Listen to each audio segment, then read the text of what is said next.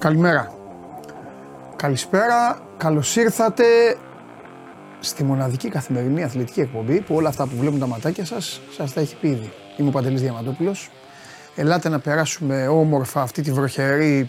Τώρα είμαι στο κλουβί, δεν ξέρω αν έχει σταματήσει η βροχή. Βροχερή και δύσκολη Δευτέρα. Όλες οι Δευτέρες είναι δύσκολες. Τις καλημέρες μου σε όλους τους φίλους εδώ που στέλνουν τα μηνύματά τους, που έχουν ήδη πάρει εικόνα στα τηλέφωνα, στα λάπτοπ, στα PC, στα τάμπλετ και στις τηλεοράσεις τους. Τα φιλιά μου σε όσους ακούν τη φωνή μου μέσω της εφαρμογής TuneIn. Καλό απόγευμα και καλό βράδυ σε όσους αυτή τη στιγμή έχουν βγει και τρέχουν γιατί είναι αργά και έχουν βάλει το Spotify και ακούν το Σώμα Γκουόν με τη μορφή podcast που ανεβαίνει και εκεί. Android Toto για το αυτοκίνητο, όλα τα συστήματα ξέρετε, όλα τα καταλαβαίνετε και έχουμε φωτιά στα παντζάκια. Φωτιά στα παντζάκια της κορυφής της Super League, φωτιά στα παντζάκια και στον Βυθό. Επειδή δεν πολύ ασχολούμαστε με το Βυθό, σήμερα τα παιδιά σας έχουν βάλει ένα poll που μπορείτε να ψηφίσετε και να αποφασίσετε ποιοι κατά τη γνώμη σας θα παίζουν του χρόνου σε χαμηλότερη κατηγορία. Ο Παναγιώτης έχει ρεπόλη από το σχολείο για να δει την εκπομπή. Λοιπόν, τι να πούμε τώρα. Ο Σωτήρης Αντωνιάδης, τα φιλιά μου.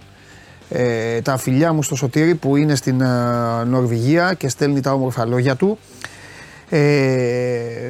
Δεν μπορούν να βάλουν δύο επιλογές στο poll. Μία τους έχεις αναγκάσει κύριε Ναυροζίδη με τον κύριο Ντενίς να βάλουν. Λοιπόν, πάμε. Από πού θέλετε να ξεκινήσουμε?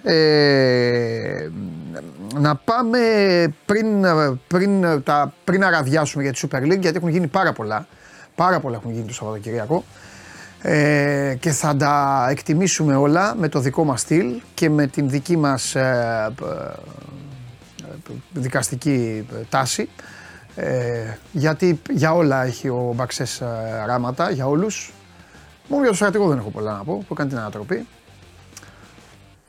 Βέβαια. Και αν ξεκινήσω με ελληνική ιντριγκα, ο Πανετολικός με τον Άρη κύπελλο, γιατί δεν παίξανε την προηγούμενη εβδομάδα, μεσοβδομάδα. Γιατί δεν παίξανε μεσοβδομάδα Πανετολικός Άρης? Για πείτε μου το quiz, γιατί δεν παίξανε. Άντε να βάλω και εγώ ιντριγκα. Να δω αν θα το βρει κανείς. Να δω αν κάποιος στείλει. Χρήστος Χατζηνικολάου λέει: κάποια στιγμή θα σταματήσει την εκπομπή και δεν ξέρω τι θα κάνουμε. Χριστάρα. Γιατί δεν παίξανε, παιδιά, το Πανετολικός? Γιατί δεν παίξανε? Δεν έχουν Ευρώπη, λέει ο άλλος. Δεν έχουν Ευρώπη. Αυτή είναι η απάντησή σου? Πανετολικός Άρης δεν παίξανε την προηγούμενη εβδομάδα γιατί δεν έχουν Ευρώπη. Έπαιξε ΠΑΟΚ Παναθηναϊκός στον ημιτελικό το δεύτερο. Πανετολικός με τον Άρη γιατί δεν παίξανε δεύτερο ημιτελικό? Γιατί δεν παίξανε? Γιατί δεν παίξανε? Δεν λέτε, δεν απαντάτε. Δεν απαντάτε. Μήπως για να είναι ξεκούραστος Πανετολικός χθες? Λοιπόν, γιατί ο Κλοπ, έχω δεχθεί μηνύματα και με ρωτάτε γιατί ο Κλοπ είπε ότι είναι το πιο σημαντικό τρόπαιο για τον ίδιο. Γιατί κοιτάξτε να δείτε, στο ποδόσφαιρο έχουν πάρα πολλά πράγματα αξία, μα πάρα πολλά.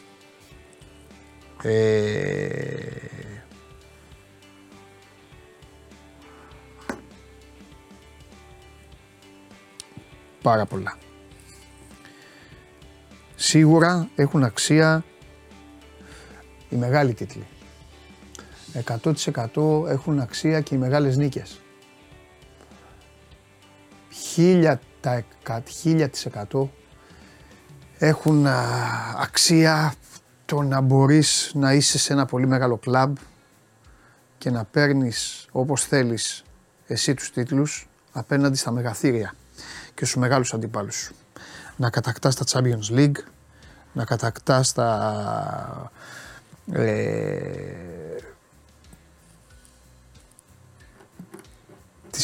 τις βαθμολογίες, να κατακτάς τις γενικές βαθμολογίες εννοώ. Όλα αυτά έχουν σημασία. Χθες όμως πέρα από το γκολ που ακύρωσαν στη Liverpool. Ακύρωσαν γιατί θεώρησαν ότι ο Έντο έκανε screen και ήταν offside και τέτοιες κατσαρές. Αν το ακύρωναν εδώ στην Ελλάδα θα γίνει μη μαχελιό. Πέρα από το ότι δεν έδωσαν κόκκινη να αφήσουν την Chelsea με 10 παίκτες. Για τον Κλοπ, αυτό το οποίο ήταν το πιο σημαντικό απ' όλα και το οποίο τον έκανε να χαίρεται και να λέει ότι είναι το μεγαλύτερο τρόπαιο της καριέρας του, είναι η φωτογραφία αυτή που θα δείτε τώρα. Θα τη δώσει φουλ ο σκηνοθέτης, δώσει τη φουλ για να φέρω τον Κλοπ. Λοιπόν, ξέρει κανείς τι είναι όλοι αυτοί. Αυτή είναι μια φωτογραφία την οποία την ανήρτησε και ο Αλεξάντερ Άρνολντ, που τον βλέπετε με τον μπουφάν στο πλάι. Αυτό είναι που εύχομαι κάποτε να το ζήσετε στις ομάδες σας στην Ελλάδα και δεν θα το ζήσετε ποτέ, σας το λέω από τώρα. 3 κάτω, 5, 7, 9, 11. Αυτοί που βλέπετε είναι 11 ποδοσφαιριστές. 11. Ξέρετε τι κοινό έχουν αυτοί οι 11. Και οι 11 που τους βλέπετε εκεί. Από τον Αλεξάντερ Άρνολντ, ο οποίος τώρα είναι δεύτερος αρχηγός της ομάδας, μέχρι τους υπόλοιπους όλους. Λοιπόν, αυτή είναι η μεγαλύτερη νίκη του Κλοπ, γι' αυτό το είπε, και αυτή είναι η μεγαλύτερη κληρονομιά που αφήνει σε αυτή την ομάδα. Σας καταλαβαίνω, υποστηρίζετε ο καθένας τις ομάδες σας, καλά κάνετε, πέρα από την πλάκα που σας κάνω εγώ, πέρα από αυτά που σας λέω, πέρα από το οτιδήποτε, αλλά δεν υπάρχει μεγαλύτερο πράγμα να φεύγει ένας τεράστιος προπονητής και να σου αφήνει όλη αυτή την κατάσταση στην ομάδα. Τις απουσίες που είχε χθες η Liverpool, με τις απουσίες που είχε, την έδιναν φοβορή όλοι. Τα παιδάκια αυτά δεν σταμάτησαν να τρέχουν. Δεν ήταν ότι απλά μπήκαν κάποιοι από αυτούς. Έπαιξαν παράταση. Σε σημείο, το λέγαμε προηγουμένως με το Θέμη, σε σημείο οι πιο μεγάλοι σε ηλικία, οι πιο εμπειροί, να φαίνεται ότι περπατάνε. Και αυτοί συνέχιζαν στο ρυθμό τους. Συνέχιζαν. Ειλικρινά μου γεννήθηκε κάποια στιγμή η περιέργεια να πω, εσύ να πάει στα πέναλτι. Μόνο και μόνο για να δω πώς θα εκτελούσαν οι πιτσιρικάδες. Τι αντίδραση θα είχαν οι πιτσιρικάδες στα πέναλτι.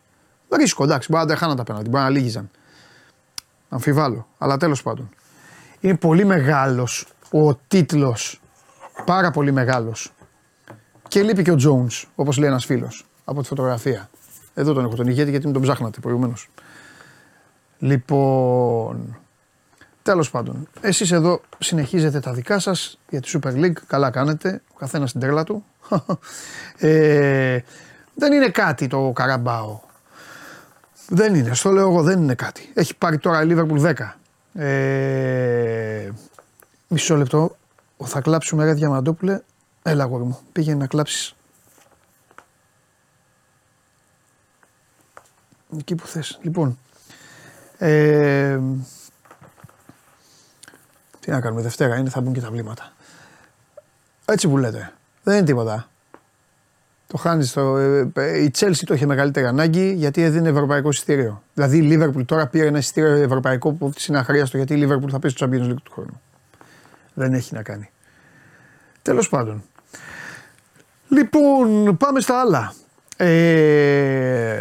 Τι θέλετε να σας πω για τις ομάδες σας. Οι ομάδες σας όλες πρωταγωνίστησε η κάθε μία ανάλογα, φαίνεται και από αυτά που λέει ο καθένας.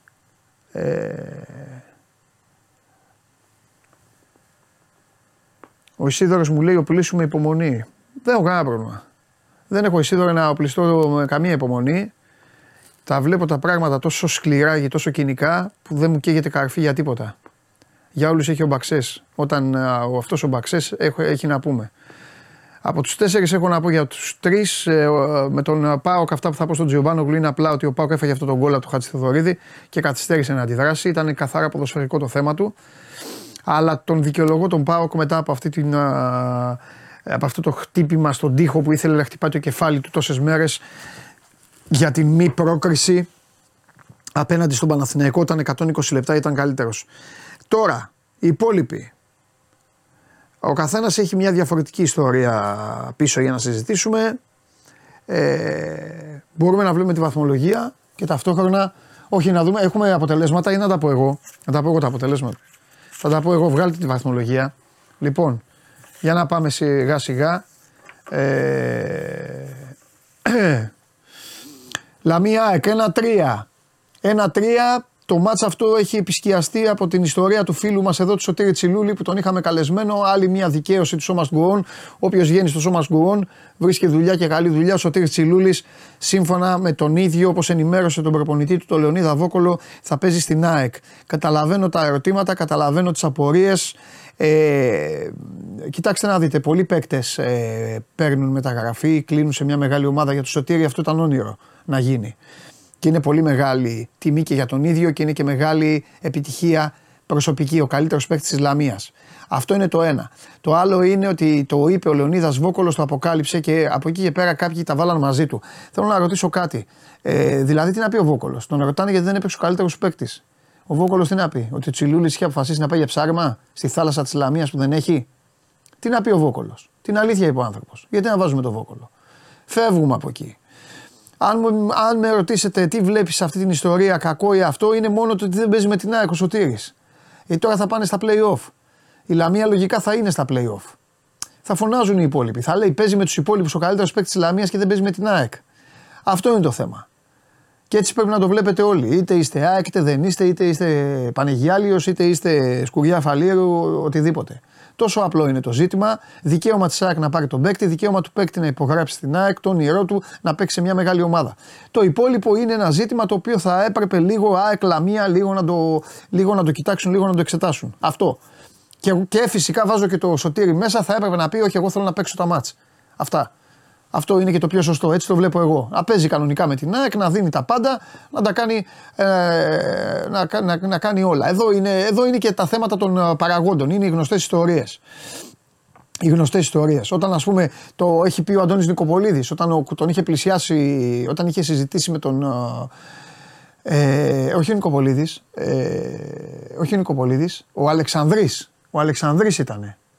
Όταν ο Αλεξανδρής είχε συμφωνήσει με τον Κόκαλη, ο Κόκαλης του είχε πει ένα πράγμα. Του λέει: θέλω, θα συνεχίσεις, θα παίζεις με την ΑΕΚ και θα δίνεις τον καλύτερο σου εαυτό σε όλα τα μάτς.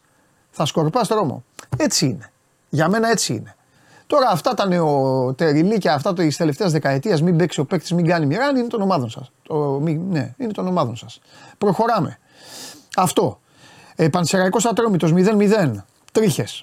Γιάννενα Όφι 2-2, από 2-0, 2-2. Τα Γιάννενα δεν μπορούν να σκάσουν χαμόγελο, πήγαν να το κυνηγήσουν το παιχνίδι, τίποτα. Πανετολικός ΠΑΟΚ 1-3, σας τα είπα. Γκολάρα Χατζηθοδωρίδης, 100 φορές να τον βάλεις να το κάνει, μπορεί να μην το πετύχει αυτό το γκολ. Στη συνέχεια ο ΠΑΟΚ αντέδρασε και έφτασε στο σημείο να βάλει μπαμ, να τα βάλει γρήγορα τα γκολ και να βάλει και ο Κωνσταντέλιας ένα κερασάκι στην τούρτα. Λοιπόν, πάμε παρακάτω. Ολυμπιακός Αστέρας Τρίπολης 2-1. Ο Ολυμπιακός πλήρωσε το ότι δεν είχε κόσμο το γήπεδο. Με κόσμο θα ήταν διαφορετικό όλο το πρώτο ημίχρονο. Ωραίος ο Μεντιλίμπαρ στις δηλώσεις του. Δεν θεωρώ ότι ήταν τόσο κακές οι αρχικές του επιλογές. Ο Ολυμπιακός πρέπει να φτιάξει το rotation. Πρέπει να βρει μια σταθερή με rotation 16-17 παικτών για να τα βγάλει πέρα στα δύσκολα που έρχονται. Σίγουρα διορθώθηκε η κατάσταση με τις αλλαγές. Νομίζω ότι υπήρχε αυτή η νοχελικότητα στο πρώτο ημίχρονο. Ο Ολυμπιακός ήταν στα ψιλολόγια καλύτερος. Αλλά ο Ναβάρο είναι βαρύς. Ο Ιμπόρα είναι βαρύς παρότι το παιδί δεν ήταν αρνητικό. Έβαλε το Ρίτσαρτς. Γενικά άλλαξε πρόσωπα και αυτό το πλήρωσε. Έφαγε ένα γκολ το οποίο θα μπορούσε να μην το έχει φάει και στη συνέχεια στο δεύτερο ημίχρονο έγινε κυρίαρχος, πήρε ένα πέναλτι το οποίο εγώ δεν θα το έδινα. Νομίζω ότι ο Ποντένσε πηγαίνει στον παίκτη, ο παίκτης κυλιέται, η μπάλα πηγαίνουν όλοι προς τη φορά του out με δύο λόγια, κυλιέται και ο παίκτης του Αστέρα, πηγαίνει εκεί και ο Ποντένσε, είναι εκεί και η μπάλα, δηλαδή γίνεται μια επαφή μεταγενέστερα, κάπως έτσι, στα δικά μου μάτια, το επαναλαμβάνω. Ο Βαρίστας το είδε πέναλτι, γιατί ο Βαρίστας φώναξε τον διαιτητή. Εκεί ήρθε το 1-1 και μετά ο Ελκαμπή ξαναχτύπησε. Ο Ελκαμπή, ο οποίος είναι σε καλή κατάσταση. Το θέμα για τον Ολυμπιακό είναι να μην είναι μόνο ο Ελκαμπή. να μην βρίσκει μόνο γκολ από τον Ελ Καμπί. Και έτσι ο Ολυμπιακός παραμένει ολοζώντανος σε αυτό που ο ίδιος δημιούργησε στην. Πείτε το, που δημιούργησε μετά τον θρίαμβό του στην Τούμπα. Τι άλλο, Άρης Βόλος 2-0, καθαρή νίκη του Άρεως και λοιπόν, τι λες ρε Παντελή, αφού του παίρνει τα πόδια. Άκουω μεγάλε, τα τι λες ρε Παντελή, θα τα πεις στον μπαμπά σου. Το αφού του παίρνει τα πόδια είναι η γνώμη σου, το σέβομαι, είπα εγώ τίποτα. Άρα εσείς, εδώ δεν είμαι για να κάνω διάλογο. Εγώ λέω τη γνώμη μου, εσείς λέτε τη δική σας. Δεν τη συζητάμε, δεν θα νικήσει ο ένας τον άλλον. Εντάξει καλό μου παιδάκι. Μπράβο, θα μου πεις για μπάλα. Λοιπόν, πάμε. Προχωράμε. Παναθηναϊκός Κηφισιά 1-1. Εγώ τα είπα τις προάλλες, δεν ακούστηκαν. Κοιτάξτε να δείτε, οι παίκτες του Παναθηναϊκού στη θέση μου, μάλλον στη θέση τους, όταν τελείωσε το μάτς με τον ΠΑΟΚ, θα έπρεπε να μείνει ο Ντραγκόφσκι, να τον αποθεώνουν οι Παναθηναϊκοί, οι οποίοι ήταν ευτυχισμένοι και μεθυσμένοι από την κατάληξη, γιατί νομίζω ότι ο κόσμος του Παναθηναϊκού είδε τι έγινε στα 120 λεπτά. Και οι υπόλοιποι ποδοσφαιριστές θα πρέπει να έχουν φύγει από το γήπεδο. Αυτοί έμειναν εκεί, πέταγαν στον αέρα, κομφετί, σερπατίνες, γινόταν καλός. Ακούστηκαν 100 καμπανάκια. Αυτοί άκουσαν μόνο την καμπάνα της ευτυχίας. Ο Παναθηναϊκός δεν τα κατάφερε με τη Λαμία, δεν τα κατάφερε με την Κηφισιά, έβαλε μπάζερ μπίτερ με τον Ατρόμητο, πέρασε τον Ολυμπιακό στα πέναλτι, είχε μια καλή παρουσία στην Τούμπα απέναντι σε μια ομάδα rotation του ΠΑΟΚ που επαναλαμβάνω δικό του το θέμα και γενικά ο Παναθηναϊκός δεν πατάει καθόλου καλά στα πόδια του. Ο Παναθηναϊκός πιο κοντά ήταν στο να φάει μετά την καρατιά του Σέκεφελτ. Πιο κοντά ήταν να φάει δεύτερο γκολ. Μετά το αυτογκολ ήταν και Γκαντέμις. Γιατί βγάζει ο Λοντίγκιν το φάουλ, γίνεται το κόρνερ και μετά τρώει το αυτογκολ. Αν αυτό το δίλεπτο είχε αποφευχθεί, θα ήταν και διαφορετική ιστορία. Τέλος πάντων.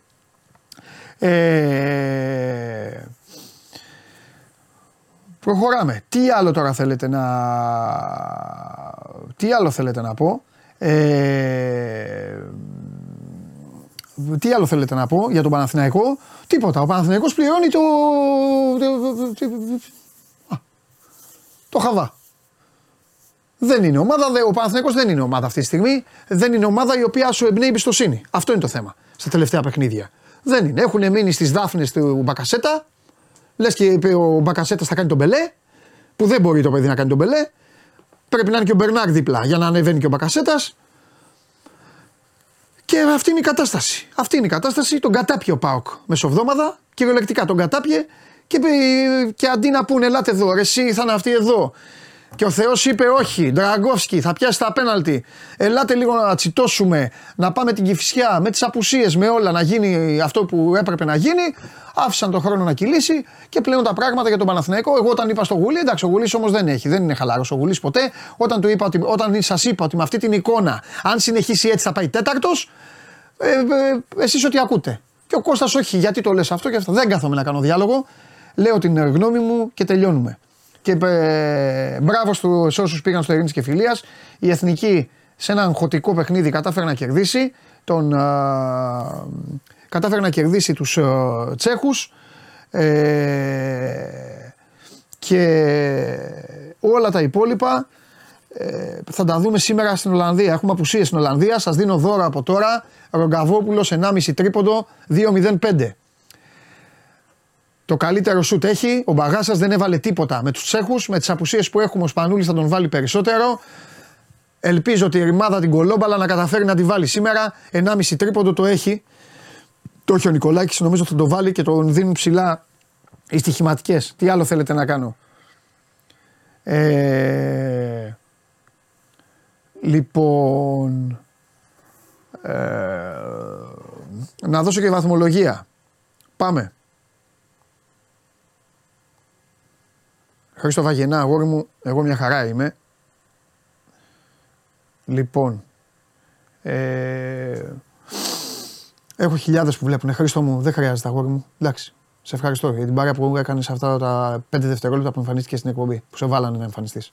ΑΕΚ 55 βαθμούς, ΠΑΟΚ 54, Παναθηναϊκός 52, Ολυμπιακός 50. Αν πάρει τον βαθμό που του έχουν αφαιρέσει θα πάει 51. Εκκρεμεί το ΚΑΣ, γι' αυτό το λέω. Μπορεί να μην τον πάρει, αλλά όσο υπάρχει, γι' αυτό βάζουμε και την παρένθεση με το μείον 1. Κακός χαμός δηλαδή εκεί. Ή καλός χαμός, εξαρτάται όπως το θέλετε. Άρη 41, η Καλαμιά στον κάμπο. Στους 34 η Λαμία. Αστέρα στους 30, Όφι, Πανσεραϊκός, Ατρόμητος 24 και από εκεί και πέρα έχουμε τον Πανετολικό με τα να είναι στους 19, τα Γιάννενα, ο Βόλος και η Κηφισιά στους 17. Λοιπόν, πάμε. Τώρα θέλω να δούμε κάποια πράγματα για να τα συζητήσουμε. Πάμε να δούμε τι έχει η τετράδα της κορυφής. Ίσως χρειαστεί να τα ξαναδούμε με τα παιδιά που θα μιλάμε, αλλά ΑΕΚ Γιάννενα και Άρης ΑΕΚ. Αυτό είναι το πρόγραμμα την επόμενη φορά, να βάζουμε λίγο και τους βαθμούς που έχει κάθε ομάδα. Αυτό είναι που έχει τα δύο μάτς που έχει η ΑΕΚ που είναι στους 55. Ο ΠΑΟΚ που είναι ένα βαθμό πιο κάτω έχει να πάει στις Σέρρες και να πάει στη Λαμία. Έχει δύο μάτς εκτός έδρας. Ο Παναθηναϊκός θα φιλοξενήσει τον Άρη την Τετάρτη. Έχουμε πρωτάθλημα την Κυριακή που μας έρχεται, τελειώνει η κανονική περίοδος. Δηλαδή οι δύο αγωνιστικές αυτές είναι τώρα, μέσα στα επόμενα 24 ώρα. Και τελειώνει ο Παναθηναϊκός την Κυριακή στο Γεντικουλέ με τον Όφι. Πάμε. Ο Ολυμπιακός θα πάει στο Αγρίνιο να παίξει με τον Πανετολικό και τελειώνει με τον Βόλο. Αυτά είναι, αυτό είναι το μίνι πρόγραμμα, η διπλή υποχρέωση αυτή την εβδομάδα στο επόμενο εξαήμερο των ομάδων που είναι στην τετράδα.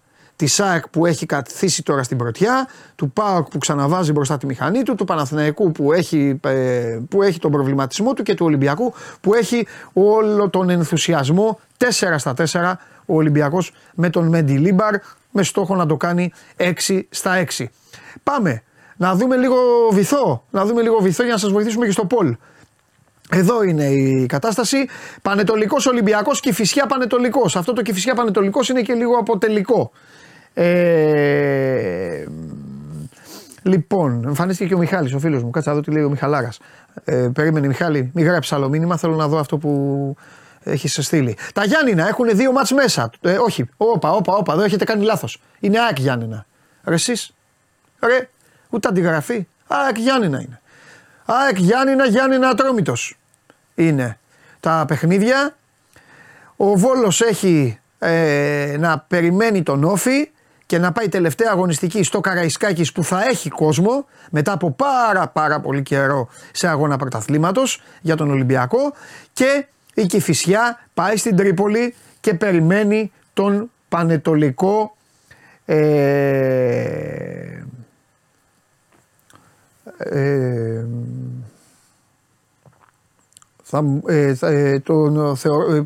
τον Πανετολικό, ναι, στο σπίτι της. Κοιτάζω παράλληλα και τα μηνύματα, γι' αυτό κολλάω. Λοιπόν, να πω κάτι στο Στάθη, το φίλο μου. Μου λέει θα μου πείτε για μπάλα, θεωρώ πολύ λάθος, με συγχωρείς. Στάθη μου, άκου. Πρώτα απ' όλα, ό,τι λέω, εδώ είμαστε μια παρέα Δευτέρα πρωί. Το ό,τι λέω δεν πάει για όλους. Όπως και εσείς ό,τι λέτε δεν πάει για μένα. Πολλές φορές δεν λέτε. Στον πληθυντικό και μου λέτε Παντελή, δεν εννοώ εσένα. Να λέω εγώ τη γνώμη μου. Στάθη, άκουσέ με προσεκτικά και είναι η τελευταία φορά που το λέω. Γιατί εδώ εγώ δεν είμαι για σένα, είμαι για χιλιάδες άνθρωπους στην εκπομπή. Αν δεις το τέλος της ημέρας, την έχουν δει χιλιάδες άνθρωποι. Δεν γίνεται λοιπόν εσύ Στάθη, εγώ μάλλον, θα πω για σένα εγώ. Δεν γίνεται εγώ να μην κάνω δεκτή. Αυτό δεν είναι έλλειψη παιδείας και έλλειψη σεβασμού. Δεν γίνεται να μην κάνω δεκτή τη γνώμη σου, την άποψή σου. Καταλαβες. Το να μπαίνουν εδώ και να λένε ρε έτσι, ρε γιουβέτσι, ρε κοκορέτσι, χωρίς σεβασμό, χωρίς τίποτα. Όταν εγώ λέω τη γνώμη μου εμπεριστατωμένα και με γνώμονα την μπάλα. Εσύ κρατάς την ατάκα. Μην βλέπεις. Άμα καταλαβες, άμα βλέπεις για να δεις την ατάκα, μην βλέπεις. Δεν σε ενδιαφέρει το αντικείμενο. Δεν βλέπεις για την μπάλα. Δεν βλέπεις για αυτό που συζητάμε. Έτσι δεν είναι. Βλέπεις για τον καφέ. Εντάξει, άμα δεν θες να πιούμε καφέ μαζί, δεν πίνουμε. Τόσο απλό είναι. Επίσης, μην ξεχνάς κάτι, ότι εγώ απευθύνω σε χιλιάδες, Στάθη. Αυτό μπερδεύεις. Ο καθένας εδώ, Στάθη, άκου. Εσύ νομίζεις ότι εγώ απευθύνομαι σε σένα. Εκεί την πατάνε πολύ. Δεν απευθύνομαι σε σένα, Στάθη μου. Δεν σε ξέρω, δεν με ξέρεις. Εγώ απευθύνομαι σε ανθρώπους πολλούς. Εγώ είμαι εδώ, κάνω κάτι χρόνια εδώ αυτό το πράγμα και το κάνω για να το κάνουμε καλά. Και για να λέμε αυτό που βλέπουμε, που θεωρούμε ότι βλέπουμε. Δεν διεκδικώ το αλάθητο. Λέω τη γνώμη μου σύμφωνα με τη γνώση μου. Το αν η γνώση μου, μάλλον άστη γνώση μου, το αν η γνώμη μου τις περισσότερες φορές είναι σωστή, είναι γιατί δεν έχω τσίμπλες. Τόσο απλά. Πάνω απλά όμως. Πιο απλά δεν γίνεται. Καταλαβες, γι' αυτό κάτσε, απόλαυσε άμα θες και άσε τις παρατηρήσεις και όλα αυτά. Δεν χρειάζεται, δεν κάνουμε κουβέντα. Δεν παρατηρούμε. Γιατί δεν είναι fair να κάνουμε παρατηρήσεις. Γιατί άμα ήξερα κι εγώ που είστε αυτή τη στιγμή και τι κάνατε, τότε θα ήταν στα ίσια το παιχνίδι. Εσείς βλέπετε έναν τύπο και του κάνετε και σχόλια. Που επιλέγετε εσείς να δείτε. Τόσο απλό.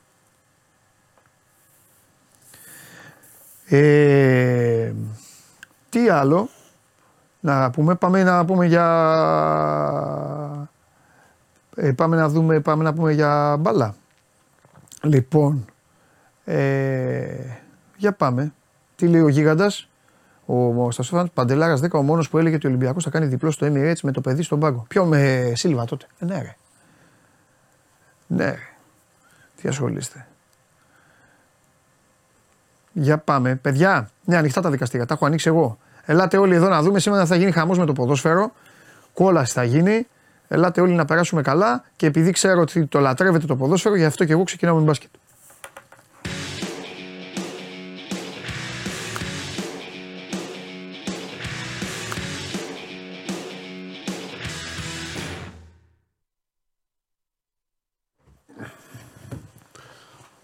Έχει γίνει κάτι με το πόλο, αυτός ο Blue Mayonnaise πριν τον διώξετε, γιατί ειρωνεύεται, σας ειρωνεύεται όλους, λέει ότι λέγατε για το πόλο και αυτά.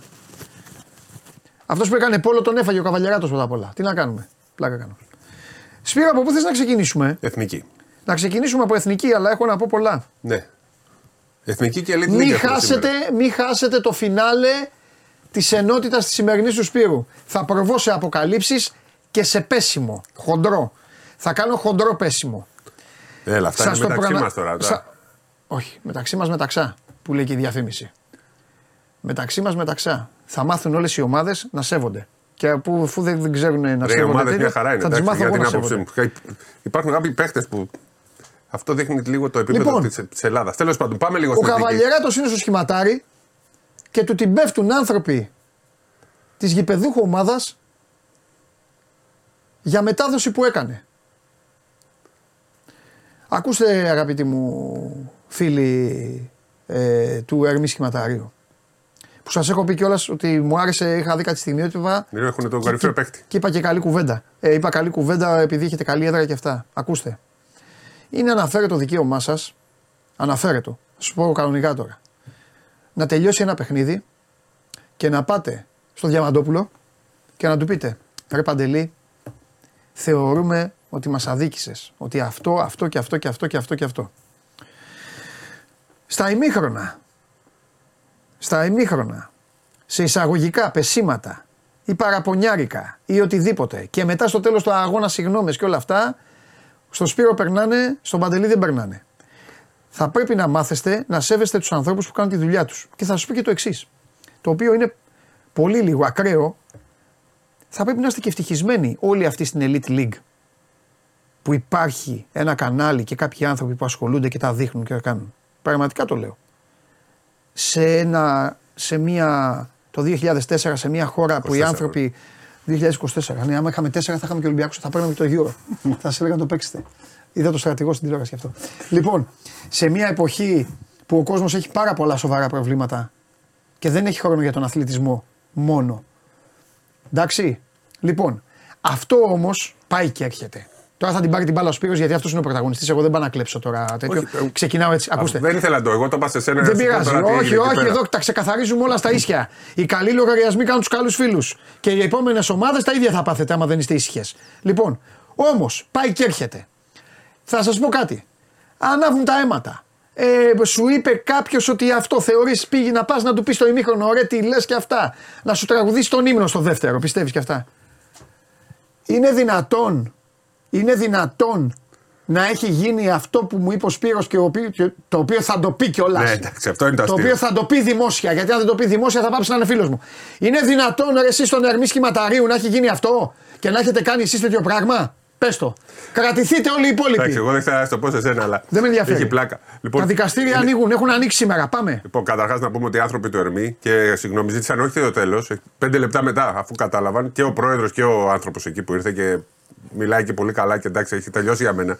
Μια χαρά άνθρωποι είναι και κάνουν και πολύ δουλειά, καλή δουλειά και οργανωμένο γήπεδο. Το χειρότερο για μένα είναι η νοοτροπία του Έλληνα μπασκετμπολίστα. Όχι όλων, αλλά υπάρχουν αυτό το πράγμα. Λοιπόν, γιατί ήρθε ο άνθρωπος του Ερμή με νεύρα και μου μίλησε και άσχημα. Νόμιζα ρε παιδιά κάποια στιγμή, λέω, έτσι όπως μου μίλησε, μου λέει ακούνε και οι οικογένειες, πρέπει να ντρέπεστε, τι είναι αυτά που. Λέω, λες να είπα τίποτα, να ήταν κάτι, να ήταν, νόμιζα ότι ήταν κλειστό το μικρόφωνο και εγώ να είπα κάτι και να έχουμε γίνει. Λέω, τέλος πάντων, τελειώνει το μάτς και μου λένε ότι παραπονέθηκε η πεθερά ενός βασικού παίχτη του Ερμή Σχηματαρίου, πήρε τη γυναίκα του παίχτη και ο παίχτης μετά πήγε στην ομάδα και έκπανε παράπονα ότι τους θάβουμε στη μετάδοση, τους έχουμε ξεφτυλίσει κλπ. Λοιπόν, ο Γερομιχαλός ήταν ο παίχτης, που έχει τον αδελφό του που είναι ο MVP της κατηγορίας, και μετά μάλιστα ο Γερομιχαλός βγήκε MVP του αγώνα. Φαντάστο, εγώ τον έβγαλα MVP του αγώνα, που να ξέρα κι εγώ, αλλά και πάλι θα τον έβγαζα, δεν με νοιάζει, δεν έχω τέτοιο. Αλλά ρε εσύ Γερομιχαλέ, είσαι 30 χρονών και ακούς την πεθερά σου και μετά τη γυναίκα σου που ακούσανε, που μετά λέω τι είπα για τον Γερομιχαλέ, δεν λέω τίποτα, μόνο καλά λόγια λέω συνήθως. Είπα ότι σήμερα ένας άνθρωπος το 80% είναι άστοχος, έχει χάσει δύο βολές και μάλιστα άλλη μία την έβαλε, λέω, Μαναπίδη στη Στεφάνη. Αυτό λοιπόν θεωρήθηκε προσβλητικό για τον Γερομιχαλό, για την πεθερά του. Και η πεθερά του τώρα. Και ξέρετε ρε παιδιά, εντάξει, έχουμε πει για τους παίχτες ένα μεγάλο πρόβλημα, είναι η οικογένεια, ο μπαμπάς, η μαμά που πολύ μικρή φτάνουν στο σημείο, ας πούμε, να. Ξέρεις, να επηρεάζουν τα παιδιά, να μην τα αφήνουν, να κάνουν τον προπονητή στον διαιτητή, να φωνάζουν. Πήρε η πεθερά τώρα τη γυναίκα και η γυναίκα τον παίκτη και ο παίκτης παραπονέθηκε και ήρθαν οι άνθρωποι και μου είπαν εμένα, ας πούμε. Δηλαδή, πόσο κακό μπορείτε να κάνετε στην ομάδα και στον εαυτό σας με αυτό το πράγμα. Το πρόβλημα ήταν οι βολές. Την ομάδα δεν τη δικαιολογεί αυτό. Εγώ τη δικαιολογώ την ομάδα. Ξέρεις, στην Elite League. Έτσι όπως το είπες, εδώ είναι οι φίλοι μου. Έτσι όπως το είπες. Το κάνει ακόμη χειρότερο για την ομάδα. Όχι, όχι. Εντάξει, αυτοί ζητήσαν συγγνώμη. Αυτοί ζητήσαν συγγνώμη οι άνθρωποι τουλάχιστον. Εντάξει. Ξέρεις, ρε παιδάκι μου, θα σου πω. Στην Elite League ακόμα και σε κάποια μάτς που μεταδίδονται μέσα στο YouTube της ΕΟΚ, τα μεταδίδουν τοπικοί. Και οι τοπικοί, ξέρετε, είναι με φανέλα και κασκόλ της ομάδας. Αλλά εδώ είναι το Action 24 που κάνει σοβαρή δουλειά. Πάει με 5 κάμερες, πάει με 2 δημοσιογράφους. Και λες να είναι κάποιος.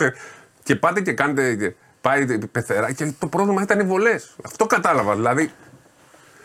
Τι είναι οι βολές. Επειδή είπα ότι σήμερα ο παίκτης το 80% ξεκινήσαν το πρώτο μικρό, δεν μπορούσαν να βάλουν καλάθι. Ήταν 31-41 ο Ερμής. Ποιος κέρδισε πρώτα απ' όλα. Το Ερμής.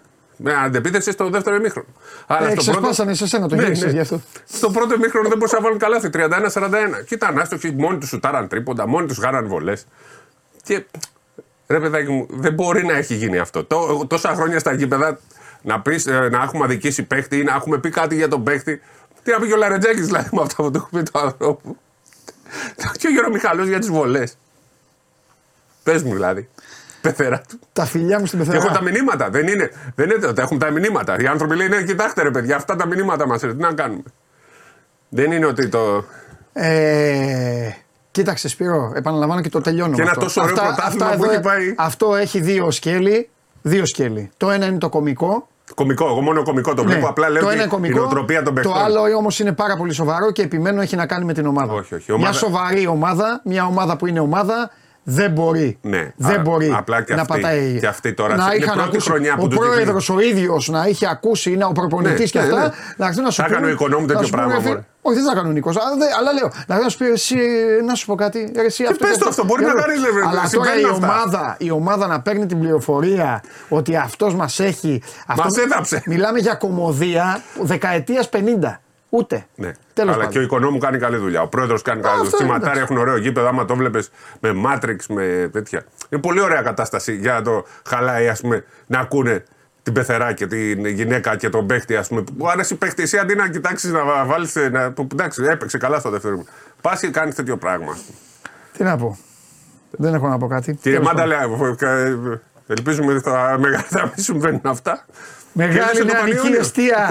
Βέβαια, μεγάλη νεανική. Και για να τελειώνουμε λοιπόν με την Elite League, αφού ξεκινήσαμε, 70-63 το Σχηματάρι, 76-53 η Μεγαρίδα τον Πανιόνιο, για να ξέρετε ποια είναι η κανονική ομάδα. Εκεί δεν έχει φόβαση ούτε επιθαρρύνση. Πρώτος ο Πανιόνιος όμως. Εντάξει. Ο Πανιόνιος δεν έχει γκρίνια όμως. Πολύ ο Πανιόνιος. Έχει κάνει πολλές ήττες και γκρινιάζουν. Ρε παιδιά, πρώτοι είστε. Σε μια πολύ δύσκολη κατηγορία. Εντάξει. Έλα, εντάξει, θα ανέβει ο Πανιόνιος.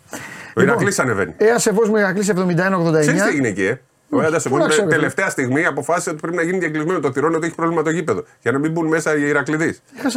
Χάσανε εισιτήρια. Χάσανε το μάτι της 20η και θα έχουν και κόσμο στα υπόλοιπα μάτς. Τι κάνετε, ρε. Είναι κάποιες ομάδες που δεν μπορώ να καταλάβω. Πάντως γενικά ένα πολύ ωραίο πρωτάθλημα. Οργανώνονται και οι ομάδες. Ξέρεις, είναι πρώτη φορά και αυτό που τους δείχνει τηλεόραση. Δεν είναι πέντε κάμερες τώρα να πάνε να δείξουν εμάς. Ναι, εννοείται. Θα πρέπει λίγο να το δούμε πιο σοβαρά. Πρέπει να σοβαρευτείτε. Έτσι, και τώρα να πάνε με. Δεν είμαι τοπικός δημοσιογράφος. Πηγαίνω σε όλα τα γήπεδα. Ναι, 30 χρόνια δημοσιογράφος. Πρέπει να ξέρετε και σε ποιον μιλάτε. Ρε. Α, καλά, αυτό το συζητάμε. Άλλο τώρα. Εσύ φταίς που τώρα λες κάνουν καλή δουλειά. Άστο, να μην αρχίσω εγώ. Άστο, να μην αρχίσω. Ένα παιδί είναι τώρα και ο πρόεδρος κάνει μια χαρά τόσα λεφτά βάζει. Και επειδή βάζει λεφτά, ρε φίλε, πρέπει να έχει το ημίχρονο. Δεν είναι ο πρόεδρος. Εσύ φαντάζομαι θα φεύγεις. Θα πήγαινες σαν του μαχίε. Δεν υπάρχει περίπτωση. Θα έχει πάρει το μάτσο ψυχικό το ημίχρονο. Θα καταλάβω τι έπαθε και τον πείραξαν, ας πούμε. Τι λέτε, θα του λε. Τι λέτε. Λοιπόν, Πανερυθραϊκός Αμίντας 87-79, Χαρίλαος Τρικού Πισέσπερος 83-80, Καυτό Μεσολόγγι, Παπάγου Δόξα Λευκάδας 70-67 και Κόρυβος Μύκονος 85-81. Ματσάρα. Και την Κυριακή Μίλωνας Ελευθερούπολη 99-84. Σε δύο παρατάσεις. Η Ελευθερούπολη έχασε, ναι. Μίλωνας μεγάλη νίκη και γίνεται χαμός τώρα. Αν έχεις τη βαθμολογία, την έχεις. Να την πούμε. Να δεν δώσουμε λίγο βάρος. Α, έχεις και κάρτα. Έλα ρε μεγάλε. Όταν είναι ανική αιστεία, προελάβνη δεν γίνεται. Όχι κάρτα, θα έχω ό,τι θες θα έχω. Δεν βλέπω ρε παιδιά, ανοίξε. Άστα τα πω εγώ. Λοιπόν, Πανιόνιος 16-7.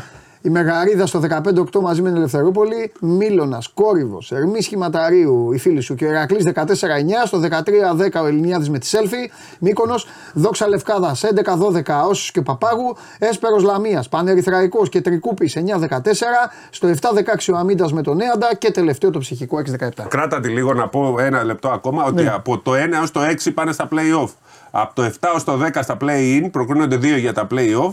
Από το 11 έως το 14 πάνε στα play-out, οι χαμένοι των play-out πέφτουν, οι δύο τελευταίοι πέφτουν απευθείας στην Β' Εθνική κατηγορία ή πλέον National League 1. Μετά οι τέσσερις ομάδες που θα βγουν από τα play-off παίζουν Final Four, ο τρίτος με τον τέταρτο, πρώτος με το δεύτερο, ο πρώτος με το δεύτερο νικητής ανεβαίνει απευθείας, ο ηττημένος του 1-2 παίζει με τον νικητή του 3-4 για τη δεύτερη θέση της ανόδου. Είναι πολύ ωραίο πρωτάθλημα, τώρα αρχίζουν τα ωραία και υπάρχουν κάποιοι φοβεροί παίκτες, ο Μπράτφορντ της Μεγαρίδας, παρότι είχε 0-9 τρίποντα, ο Μπράιαν που μεταδώσαμε χθες, έχει κάνει φοβερούς. Και ο αγαπημένος βέβαια είναι ο Αλεξάντερ και ο Κουξχάουζεν, οι αγαπημένοι μου είναι στον Κόρυβο Αμαλιάδες. Αυτοί είναι παιχταράδες με τρομερό δίδυμο. Ναι. Ένας playmaker που είναι για basket league και άλλος ένας σουτέρ που είναι Τζέισι Κάρολ. Αυτά. Δείτε, Elite League είναι ωραία παρά τα μικρά προβλήματα που αντιμετωπίζουμε. Λοιπόν, ωραία. Πάμε και στο. Πες και εθνική για να τελειώνουμε. Γιατί να πάμε στο γουλί για να προλάβουμε. Ναι, λοιπόν, πολύ ωραία ατμόσφαιρα. Το έζησες και εσύ. Ναι. Περάσαμε ωραία. Νίκη. Δεν θα σταθώ πολύ στο αγωνιστικό. Σήμερα παίζουμε 8.30 ώρα. Ναι. Με πολλές απουσίες. Πήγε όμως ο Παπαγιάννης. Είναι σημαντικό. Είναι ο Μητρουλόγκος Naturalizé σήμερα, αφού δεν πήγε ο Walkup. Δεν θα είναι εύκολο με δεδομένο ότι. Δεν έχουμε πολλές, έχουμε αρκετές απουσίες, νομίζω όμως θα κερδίσουμε. Πολλοί Έλληνες θα είναι σήμερα στη Χάγη, έχει γίνει χαμός από νωρίς. Θα έχουμε πάρα πολλούς Έλληνες, δεν μπορεί να είναι και περισσότεροι, θεωρώ. Να θυμίσω για να μην ανησυχούν κάποιοι ότι προκρίνονται οι τρεις από τους τέσσερις του ομίλου. Οπότε αφού κερδίσαμε την Τσεχία, που ήταν ένα σημαντικό μάτς, νομίζω ότι έχουμε μπει σε τροχιά πρόκρισης ακόμα και η Ισπανία που έχει δύο ήττες δεν κινδυνεύει, άλλο που για λόγους πρεστής δεν είναι ωραίο που χάσει και από τη Λετωνία και από το Βέλγιο, από το δικό της όμιλο, επειδή είναι η Λετωνία έχει ήδη προκριθεί στο Ευρωμπάσκετ, είναι διοργανώτρια, απλά παίζει αγώνες που θα παίξουν ρόλο για την κλήρωση και την κατάταξη.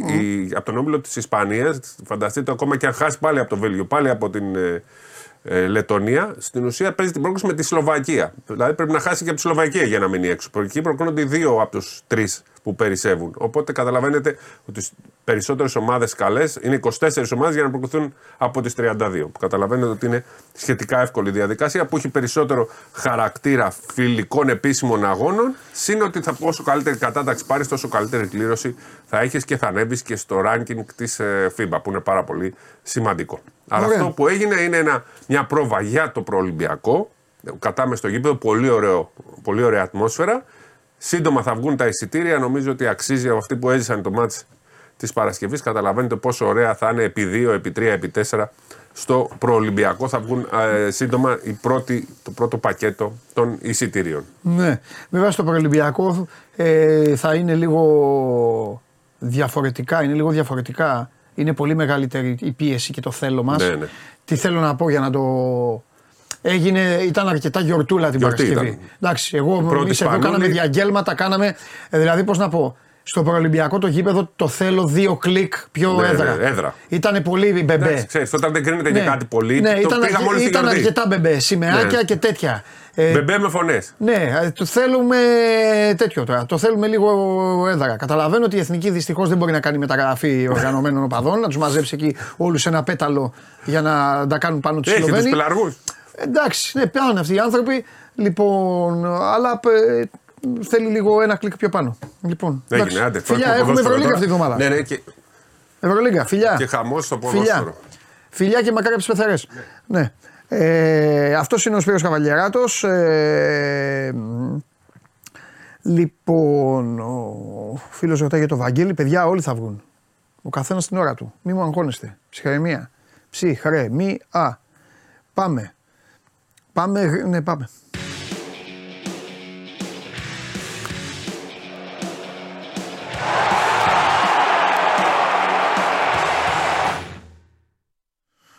Καλά, Κώστα. Καλή εβδομάδα.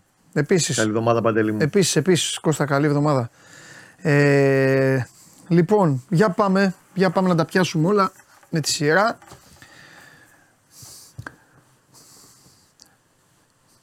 Ξέρεις τι γίνεται, θα σου πω. Αν το μάτσι ήταν 11ο, ο Παναθηναϊκός θα είχε κερδίσει.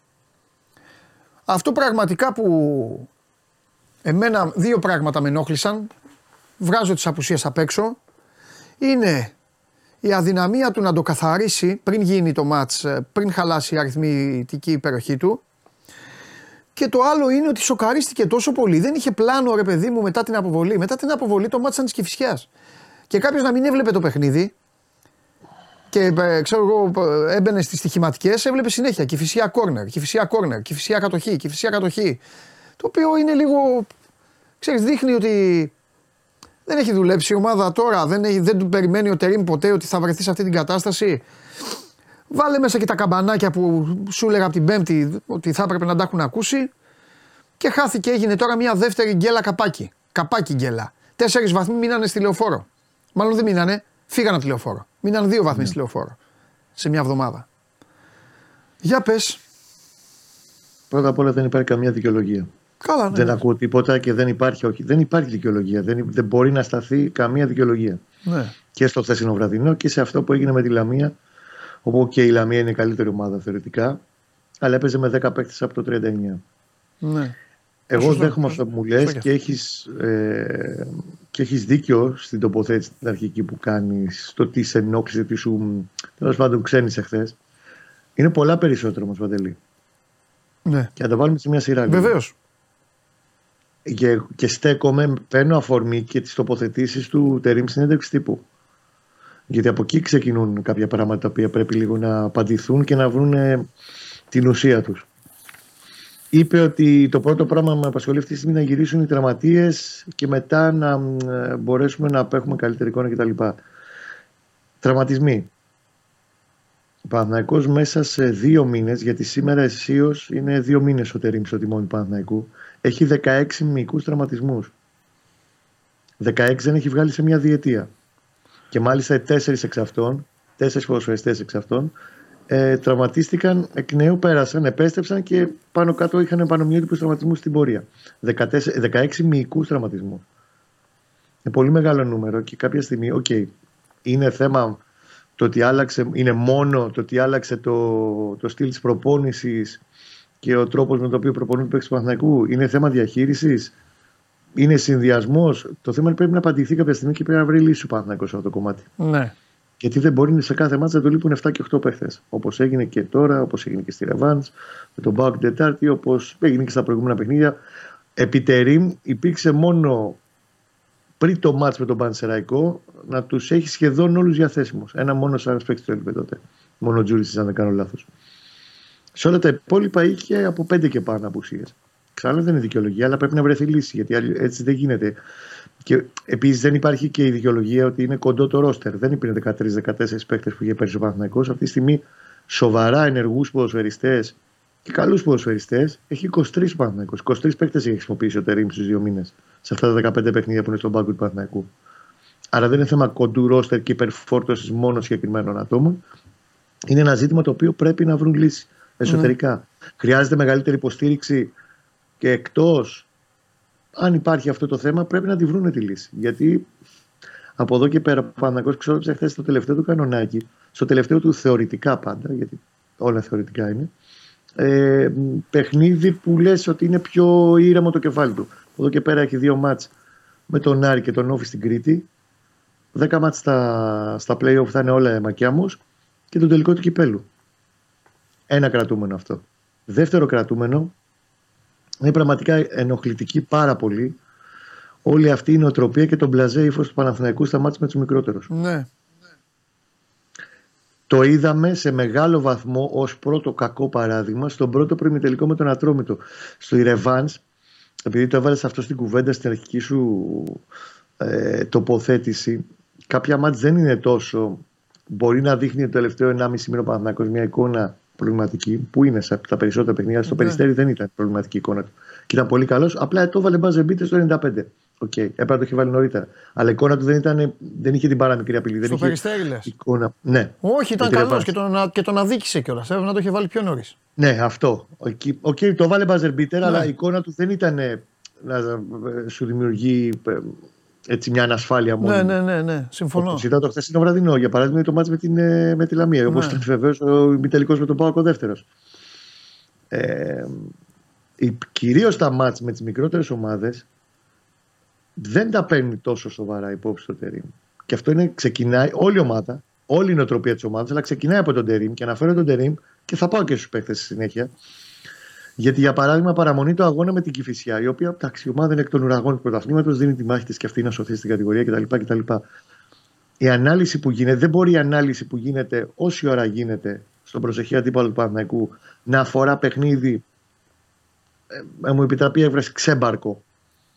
Δηλαδή είδανε βίντεο αγώνα της Κηφισιάς με ομάδα περίπου ισοδύναμη. Την Κηφισιά υποτίθεται να πας να της κάνεις σκάουτινγκ. Και βλέπεις να αντιδράσει, πώς θα αντιδράσει την όποια Κηφισιά, έτσι. Θα τη δεις το τι έκανε στο Καραϊσκάκης, τι έκανε στον Παπαρίνα, τι έκανε στον ΠΑΟΚ, ή πώς παίζει γενικά με τους μεγάλους. Πολύ επιφανειακή προσέγγιση και πολύ επιφανειακή προετοιμασία. Ενδεχομένως στο δικό του μυαλό να ζει και να αναπνέει ο Τερί με τα μεγάλα παιχνίδια και αυτά να τον εξητάρουν και να το φτιάχνουν θεμητό και σεβαστό. Τις γκέλες Παναθηναϊκός όμως που πονάνε, σε αυτά τα 2 μάτς είχε. Ναι. Και είχε χάσει 4 βαθμούς που δεν ξαναγίνανε εύκολα. Δεύτερο κρατούμενο. Και όταν ο προπονητής βγάζει μια τέτοια λάθος νοοτροπία χαλάρωσης, εφησυχασμού, μια λογική ότι εντάξει τους έχω, αυτό παίρνει μπάλα μετά και τους ποδοσφαιριστές. Είναι ανεπίτρεπτο να μπαίνεις μέσα στο γήπεδο με μια νοοτροπία ότι οκ, αυτούς τους έχω. Δεν τους έχεις. Κανέναν δεν έχεις. Αν δεν μπεις να παλέψεις μέσα στο γήπεδο. Ο Παναθηναϊκός συγκεκριμένα κανέναν δεν τον έχει. Εάν δεν μπει να παίξει κανονικά μέσα στο κήπεδο και να παίξει όπως πρέπει να παίξει. Και ακόμα και το μάτι όταν ήταν στο 0-0 ή στο 1-0, μου κάνει πολύ άσχημη εντύπωση το γεγονός ότι ο Παναθηναϊκός είχε κόπο οι συγκεκριμένοι ποδοσφαιριστές του από την προσπάθεια την Τετάρτη με τον ΠΑΟ κτλ. Είχε πολύ χαμηλή ένταση το παιχνίδι του Παναθηναϊκού. Και αυτό είναι προβληματικό. Αυτό το κομμάτι, αυτό κι αν είναι προβληματικό, μπορεί δεν ξέρω να το έχει προγραμματίσει έτσι ότι εδώ πέφτουν οι στροφές και βγάζει πάλι μια μικρή. Κάμψη γενικά χαμηλότερης εντάση στο παιχνίδι του, γιατί ενδεχομένως να έχει προγραμματιστεί στα play-off να είναι μεγαλύτερη εντάση. Αυτό δεν μπορώ να το απαντήσω. Εγώ λέω ότι βλέπω αυτή τη στιγμή και βλέπω ότι χθες και μέχρι να μπει τον γκολ του Παλάσιος, αλλά και μέχρι το 60 και να του έρθουν όλα τούμπα με την 65 με την αποβολή, 64 του Σέκεφελ, οι εντάσεις ήταν πολύ χαμηλές. Ότι και έβαλε ένα γκολ και κάθεσε πάνω του ότι, εντάξει, το έχω. Δεν υπάρχει αυτό το πράγμα. Παναθηναϊκός την πατάει σαν μπροτάρης, πανηλημμένα. Ναι. Και η νοοτροπία είναι πολύ λάθος. Είναι πάρα πολύ λάθος όλη η προσέγγιση γενικά. Και φτάνουμε στο τελευταίο κομμάτι του αγώνα που του πάνε λοιπόν όλα στραβά. Έχει την αποβολή, έχει την ευκαιρία που τη βγάζει ο Λοντίνγκιν στα καπάκια και είναι το αυτογκόλ. Και από τη στιγμή της αποβολής, ξαναλέω, ο Τερίμι είναι ένας άνθρωπος που στα 70 δεν θα αλλάξει. Παίρνει τα ρίσκα του, ζει αυτό το οργανωμένο χάος όπως το έχουν βαφτίσει και οι Τούρκοι όλα αυτά τα χρόνια κτλ. Όταν είναι σε δύσκολη συνθήκη. Το να παίζει στα τελευταία λεπτά 4-1-4. Με τον Κότσιρα Μόνικα Λαμιά στον κάμπο, να κυνηγάει 3 και 4 παίχτες, να είναι η ομάδα κομμένη στα 3, τακτικά, πέρα την τακτική, τη συγκεκριμένη τακτική συμπεριφορά σχολικού πρωταθλήματος, όπως για παράδειγμα με το να γίνεται κόρνερ στο 91 και να μην υπάρχει ένας παίκτης έξω από την περιοχή, ένας του Παναθηναϊκού, της Κηφισιάς, για να πάρει την απόκριση του σπάντα ή να περιορίσει την όποια αντεπίθεση του αντιπάλου και να βγαίνει ο Μπιφουμάς σε 65 μέτρων μόνος του και να σώζεται από το Λοντίκιν, το Δοκάρι και τον Ούγκο. Εντάξει, αυτά είναι ρίσκα τα οποία πολλές φορές πάει στάμνα για νερό, με μια φορά γυρίζει σπασμένη. Εδώ θα γυρίσει και δεύτερη και τρίτη και τέταρτη. Κάποια πράγματα πρέπει να τα δουν λίγο διαφορετικά. Γιατί αλλιώς δεν θα έχει. Ο Παναθηναϊκός δεν θα έχει καμία τύχη στα play-off και δεν ξέρω σε τι θέση θα φτάσει στα play-off. Γιατί ξαναλέω ότι πρέπει να τη δράσει άμεσα, γιατί έχει ένα μάτς με τον Άρη μεθαύριο. Μόνο τον Μπερνάρ θα έχει επιστροφή από τους τραυματίες, ίσως και τον Τζέρι. Δηλαδή δεν μπορεί να αλλάξει πολλά πράγματα όσον αφορά το ενδεκαδιακό του. Στην ψυχολογία του, στο μυαλό, στην προετοιμασία, σε αυτά μπορεί να αλλάξει και προλαβαίνει να αλλάξει πράγματα και πρέπει να αλλάξει πράγματα. Και μετά έχει να πάει να παίξει με τον Όφι στο Ηράκλειο, που είναι ένα μάτς πάρα πολύ ιδιαίτερο πάντα να παίζει ο Παναθηναϊκός στην Κρήτη, πόσο μάλλον τώρα που θα έχει και κόσμο. Δεν ξέρω σε τι θέση θα μπει στα play-off, αλλά με την εικόνα που έχει αυτή τη στιγμή, δεν είναι... αυτό είναι το χειρότερο όλων. Ότι η εικόνα του. Μα το είπα την Πέμπτη. Την ώρα που μιλάμε, σου το είπα την Πέμπτη και μου λες ναι, κάτσε να δούμε. Και σου λέω, αν είναι έτσι, θα πάει τέταρτος. Οι εικόνες, αν συνεχιστεί η συγκεκριμένη, δεν σε πείθει ότι μπορεί να το αλλάξει. Τέλος πάντων, μπορεί να πάει καλύτερα. Από τους τέσσερις είναι αυτή τη στιγμή, γιατί βλέπεις, αλλάζουνε. Ήταν για κάποιους μήνες, ήταν Ολυμπιακός έτσι. Μετά βρίσκεται άλλος. Ήταν η ΑΕΚ που φέρνει τις ισοπαλίες. Τώρα είναι ο Παναθηναϊκός. Δεν έχει σφιγμό. Δεν έχει. Ο καθένας έχει έναν άλλο σφιγμό. Αυτή τη στιγμή, αυτός που έχει τον περισσότερο σφιγμό, γιατί είναι το timing τέτοιο, είναι Ολυμπιακός. Μπορεί να μην το καταλαβαίνει κανείς, γιατί χθες το μάτς ήταν άδειο γήπεδο. Έχει σφιγμό όμως, φαίνεται, έχει σφιγμό. Αντέδρασε. Όταν βρέθηκε πίσω στο σκορ, αντέδρασε. Έχει σφιγμό. Λοιπόν, ο ΠΑΟΚ έχει σφιγμό. Βρίσκεται πίσω, έχει αυτό. Πήγε. Ο ΠΑΟΚ αντέδρασε τηλεοφόρο πρώτα απ' όλα. Το χθεσινό ήταν πιο ευκολάκι. Η ΑΕΚ έχει μια καβάτζα. Σιγά σιγά αρχίζει να θυμάται ότι είναι η πρωταθλήτρια, ανεβαίνουν παίκτες, αυτά. Ο Παναθηναϊκός αυτή τη στιγμή δεν έχεις να πιαστείς από κάπου, καταλαβαίνεις, να πεις εδώ. Μένει έξω ο Μπερνάρ. Έχουμε στο κομμάτι της νοοτροπίας ότι τη στιγμή που όλος ο ανταγωνισμός του είναι στα κόκκινα, ναι, και παίζει στα κόκκινα, ναι, και μπαίνει μες στο γήπεδο ξέροντας τι θέλει και πώς πρέπει να το πάρει. Μπορεί να τα καταφέρει πάντα, ναι, αλλά τουλάχιστον κάτι βλέπεις, κάτι περιμένεις και κάτι παρακολουθείς. Εδώ και αρκετές 3 εβδομάδες τουλάχιστον η εικόνα του Παναθηναϊκού δεν είναι αυτή που πρέπει. Ναι. Δεν έχει ένταση. Ναι. Δεν ξαναλέω. Μπορείς σε ένα μήνα από τώρα η εξέλιξη να μας διαψεύσει εντελώς και να δούμε μια ομάδα η οποία είχε προγραμματίσει, ναι, στα play-off, ναι, να βγάλει μεγαλύτερη ένταση. Δεν μπορώ να το πω από τώρα. Εδώ τώρα θα πω κάτι εγώ σκληρό. Ποτέ δεν θέλω να τα βάζω στο στόμα σας, γιατί εσείς όλοι είστε ρεπόρτερ των ομάδων. Κάνετε μια δουλειά αρκετά δύσκολη. Δεν το καταλαβαίνει ο κόσμος πολλές φορές. Πρέπει να συνεργάζεστε με ανθρώπους και πρέπει να είστε προσεκτικοί πώς μιλάτε για αυτούς για να μπορείτε να συνεργάζεστε. Θέλω όμως να πω ένα πράγμα εγώ. Ναι. Ο Τερίμ ήρθε τα Χριστούγεννα με την ετικέτα από την ΠΑΕ Παναθηναϊκός, από το Γιάννη Αλαφούζο, γιατί μου φταίνουν οι άλλοι άνθρωποι τέλος πάντων, από το Γιάννη Αλαφούζο, ότι, ναι, τέτοιες βραδιές σαν τη χθεσινή ο Παναθηναϊκός δεν θα τη ζήσει ποτέ. Και ο Παναθηναϊκός τη έζησε 3 φορές σε μια εβδομάδα. Αυτό έχω να πω εγώ. 3 φορές σε μία εβδομάδα. Μία ομάδα καλαμιά στον κάμπο. Και ο αντίπαλος να ξέρει πώς θα το κάνει. Είτε η Λαμία με 10 παίκτες, είτε ο ΠΑΟΚ αρχοντικά, είτε η Κηφισιά να σου το αρπάξει. Μόλις βρει την ευκαιρία που πήρε την ευκαιρία, γιατί το ξαναλέω με 11 θα κέρδιζε ο Παναθηναϊκός. Έκανε τον Μπρουσλί ο αθελά του ο Σέκεφελτ και έγινε αυτό που έγινε. Τέλος πάντων. Ο οποίος Σέκεφελτ γενικά, όσο καλός παίκτης και αμυντικός είναι, υπάρχουν στιγμές, ναι, σε μαρκαρίσματά του που είναι τρομακτικά πρόσχετο. Η ίδια αποβολή πέρυσι, με δεύτερη κίτρινη, σου υπενθυμίζω και στα play-off 8η αγωνιστική με τον ΠΑΟΚ στο 1-1, στο 70, σε με τον Παναθηναϊκό να απειλεί, να πιέζει, να κάνει, να δείχνει, στον Μπράντον Τόμας. Ναι. Που του πήρε τη δεύτερη, πρόλαβε τσίμπησε την μπάλα τότε τον Μπράντον Τόμας πρώτος και του πήρε τη δεύτερη κίτρινη εκεί. Και εκεί τελείωσε το έργο για τον Παναθηναϊκό. Ναι. Και του κότσισε πάρα πολύ και αυτή η απώλεια στην περσινή του μάχη. Ναι. Το ζητούμενο λοιπόν να δούμε την Τετάρτη τι προλαβαίνει να αλλάξει από όλα τα παραπάνω. Ναι.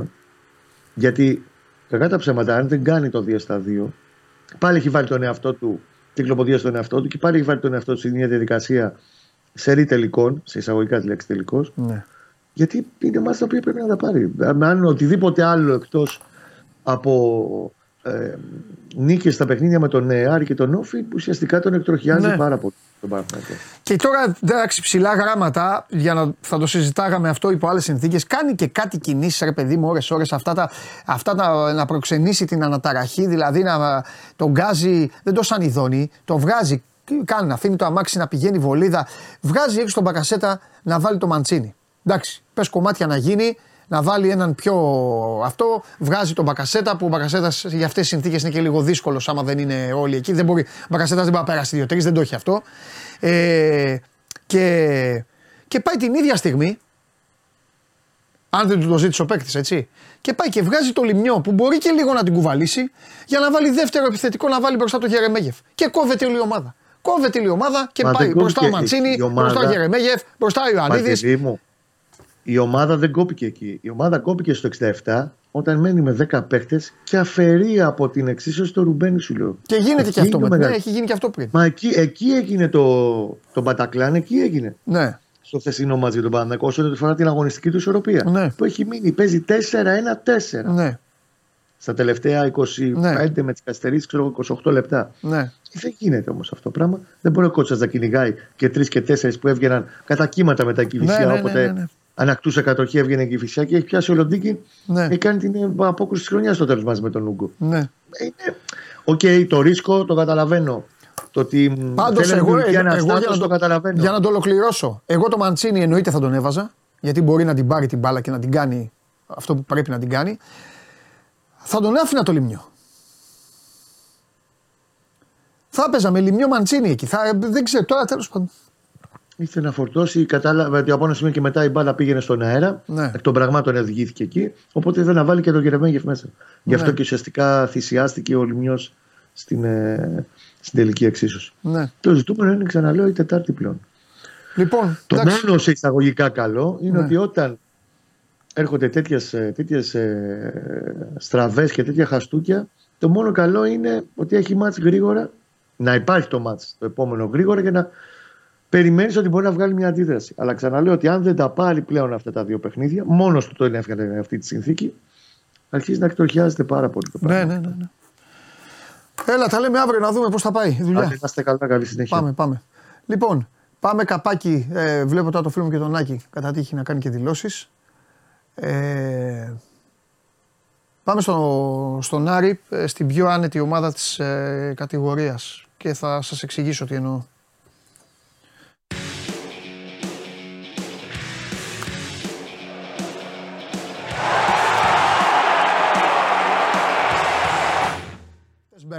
Παίκτες Μπερνάρ. Γεια σου Μίτσο, περίμενε λίγο. Παίκτες Μπερνάρ για να καταλάβετε λίγο, να κάνουμε και τα μαθήματα. Παίκτες Μπερνάρ σε τέτοια μάτς είναι υπεραπαραίτητοι. Όταν ήρθε ο Μπακασέτας που λέγανε όλοι τα υπέρ και τα κατά και wow και υπήρχαν αυτά, σας είχα πει 2-3 στοιχεία. Με ρώταγε μετά ένας φίλος μου, μου λέει δεν τον πας στον Μπακασέτα. Εγώ δεν είμαι εδώ για να πηγαίνω ή να μην πηγαίνω παίκτες. Εγώ είμαι εδώ για να λέμε τα στοιχεία των παικτών. Είδατε χθες Ολυμπιακός Ατρόμητος. Αστέρας Τρίπολης. Ολυμπιακός Αστέρας. Είδατε Ολυμπιακός Αστέρας. Ωραία. Είδατε ο Φορτούνης που παίρνε και 3-4 παίκτες. Το είδατε. Έπαιρνε φάουλ, δεν έπαιρνε, άλλος τον έκοβε. Όταν οι συνθήκες είναι έτσι, πρέπει να έχεις έναν παίκτη υδραυλικό. Είναι δώρο Θεού να έχεις υδραυλικούς παίκτες στο ελληνικό πρωτάθλημα. Ο Άρης μπήκε ο Μανού Γκαρθία και απέκτησε έναν ποιητή μέσα. Δεν είχε ποιητές ο Άκης. Είχε παιδιά. Άλλοι να ταλαιπωρούνται, άλλοι να παλεύουν, άλλοι να κάνουν. Και μπροστά το μωρόν μόνο του. Θα τα πούμε τώρα εδώ με το Χαλιάπα. Λοιπόν, θέλεις ποιητές παίκτες. Ο Παναθηναϊκός λοιπόν χθες έλειπε ο Μπερνάρ και πάλευε εκεί. Μετά μπήκε ο Μαντσίνι μπάσκετ και τρίχες κατσαρές. Λοιπόν, η πιο άνετη ομάδα. Ο Παντελής λέει τη χορογραφία του Φορτούνη σπίτι του. Αλλά μεγάλε. Όχι, Σωτήρη, απλά ο Παντελής μιλάει για μπάλα. Αυτό. Δεν έχω εγώ τη χορογραφία. Τον εαυτό μου έχω, Σωτήρη. Μόνος μου έτσι. Βλέπω τον εαυτό μου στον καθρέφτη. Λέει, έλα ρε εσύ Δημήτρη, για λέγε. Εντάξει, θα σταθώ. Και μία του Φαντάικα. Καλά, εντάξει. Θα σταθώ σε αυτό που είπες για το Μάνου Γκαρθία.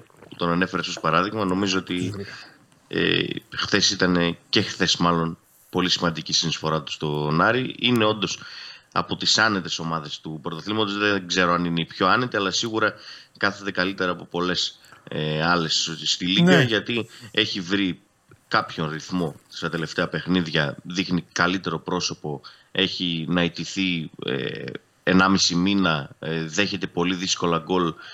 Τώρα θα μου πεις, είχε ένα πρόγραμμα που έπαιζε με ομάδες χαμηλότερη συνδυναμικής.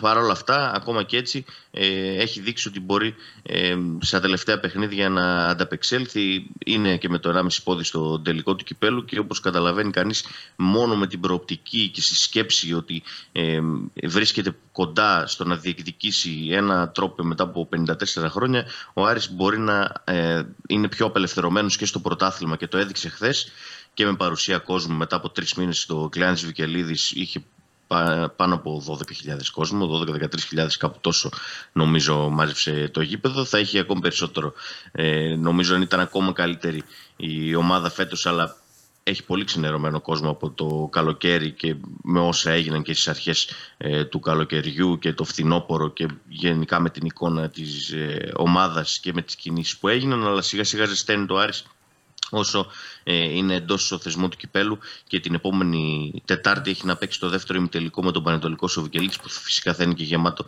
το γήπεδο. Στο χθεσινό παιχνίδι με το Βόλο είχε το Μάνου Γκαρθία σε καταπληκτική ημέρα, τρίτη σερί αναμέτρηση που ξεκίνησε βασικός, δεύτερη assist στα τελευταία 3 παιχνίδια για τον Μάνου Γκαρθία, ο οποίος έλειπε τόσο πολύ από τον Άρη τον τελευταίο χρόνο με το σημαντικό πρόβλημα τραυματισμού που είχε αντιμετωπίσει. Είχε το Μωρό να σκοράρει ακόμη μια φορά, έφτασε τα 13 γκολ στο πρωτάθλημα, έπιασε και ένα ρεκόρ από τον Χαβιέ Κάμπορα. Το 2010 έχει ο Άρης να δει παίκτη που να σκοράρει τόσα στο πρωτάθλημα. Θέλει άλλο ένα δηλαδή για να σπάσει τα ρεκόρ και του Κάμπορα και να γίνει ο πρώτος σκόρερ στον Άρη. Θα το βάλει, έχει, γιατί έγινε αυτό που έπρεπε επιτέλους στον Άρη για να παίξει καλά ο Μωρόν. Αποκτήθηκε και δεύτερος επιθετικός, ο οποίος σκόραρε και αυτός. Δεν έχω ψάξει, να σου πω την αλήθεια, ήθελα να το ψάξω τώρα από πότε έχει να δει ο Άρης 2 επιθετικούς του να σκοράρουν στο ίδιο παιχνίδι. Νομίζω ότι πρέπει να πάμε πάρα πολλά χρόνια πίσω για να το βρούμε αυτό. Πέτυχε γκολ και ο Ανσαριφάρντ άνοιξε λογαριασμό. Περίπου 50 λεπτά έχει παίξει όλα και όλα με τη φανέλα του Άρη. Ο Ανσαριφάρντ είχε παίξει ως αλλαγή και στα 2 προηγούμενα παιχνίδια. Λίγα λεπτά έπαιξε και λίγα χθες. Χθες το βρήκε τον γκολ. Είναι ένας παίκτης που μπορεί να βοηθήσει. Έδωσε ανάσες περισσότερες και στο Μωρόν, γιατί είδαμε επιτέλους να βγαίνει ένας επιθετικός, να βγαίνει ο Μωρόν στο 70 και να μπαίνει ένας άλλος να παίξει στη θέση του. Και θα τον τζιτώσει, Δημήτρη, κακά τα ψέματα. Ο Μωρόν, παικτάρα, δεν το συζητάμε, αλλά ήτανε μόνος του. Έκανε ό,τι ήθελε. Αν έλεγε δεν έχω όρεξη, δεν έχει όρεξη. Αν έλεγε δεν θα πάω στα 3 μέτρα δεξιά, δεν πάει στα 3 μέτρα δεξιά. Δεν τον ενοχλούσε κανένας και τίποτα. Τώρα με τον Ανσαριφάρτη σφίγγουν τα γάλατα. Μόνο κέρδος μπορεί να έχει. Ευτυχώς για τον Άρη, βέβαια, ο Μωρόν δεν είναι παίκτης που θα κοροϊδέψει, θα σπάσει πλάκα στο γήπεδο, ή αν δεν έχει όρεξη δεν θα παίξει. Όχι, μέσα στο μάτς δεν χαρίζεται, γιατί θέλει, θέλει να ανεβάσει. Να δούμε το καλοκαίρι με το Μωρόν. Έχει ανεβάσει ήδη τις συμμετοχές του με τα 14 γκολ που έχει πετύχει, 13 στο πρωτάθλημα και 1 στο κύπελο έχει πετύχει. Εντάξει, τώρα που παίρνει και περισσότερες ανάσεις και είναι και πιο απελευθερωμένος, εντάξει, μπορεί ο Άρης, και άμα δυσκολέψει και ένα παιχνίδι, να παίξει και με 2 επιθετικούς άμα χρειαστεί, και Μωρόν και Ανσαριφάρντ μπορούν να την κάνουν γκολ μέσα στην περιοχή. Και γενικότερα ανέβηκε ποιοτικά πολύ στη γραμμή κρούσης με αυτή την κίνηση ο Άρης, άσχετα που ήρθε πάρα πολύ αργά, έτσι, γιατί έχουμε φτάσει 26 Φεβρουαρίου για να το συζητάμε αυτό. Έπρεπε να είχε έρθει πολύ νωρίτερα ο επιθετικός. Καλό αργά παρά ποτέ, λένε. Πάντως τις τελευταίες εβδομάδες δείχνει ο Άρης να ανεβαίνει, να βρίσκει ρυθμό στο κατάλληλο σημείο πριν την έναρξη των play-off και πριν φυσικά διεκδικήσει τον τίτλο του κυπέλου. Γιατί έγινε κοπή της πίτας προχθές στο ξενοδοχείο του Άρη που κατέλησε για ενόψη του αγώνα με το Βόλο. Παρουσία του Θόδωρου Καρυπίδη και έγιναν κάποιες δηλώσεις ότι στόχος του Άρη φέτος φυσικά είναι η κατάκτηση του κυπέλου και η 4η θέση στο πρωτάθλημα. Τώρα θα μου πει κανείς, πού να προλάβει να φτάσει 4ος ή 3ος, πρέπει να χάνουν συνέχεια ή από πάνω. Εντάξει, όλοι μεταξύ τους παίζουν. Άμα κάνει μια πορεία πρωταθλητισμού στα play-off, που αν με ρωτάς εμένα το βλέπω πάρα πολύ δύσκολο, αλλά εντάξει, δεν γίνεται να παρατήσεις και τα παιχνίδια. Έχει 2 μάτς μέχρι τέλος κανονικής διάρκειας με Παναθηναϊκό και ΑΕΚ. Εγώ έχω μια αντίληψη πάντως ότι ο Άρης από εδώ και πέρα θα αφοσιωθεί αποκλειστικά και μόνο στον τελικό του κυπέλου. Και ότι θα θα δοκιμάζει ας πούμε, πράγματα στα play-off ενδεχομένως. Θα είναι πολύ άνετος στα play-off ο Άρης. Πολύ άνετος. Άμα θα χτυπάει όλα τα μάτς. Όλα τα μάτς. Δεν θα καθίσει να κάνει χάρη σε κανέναν. Γιατί εδώ ζούμε και πρέπει να τα μεταφράζουμε. Όλα τα μάτς θα τα χτυπήσει.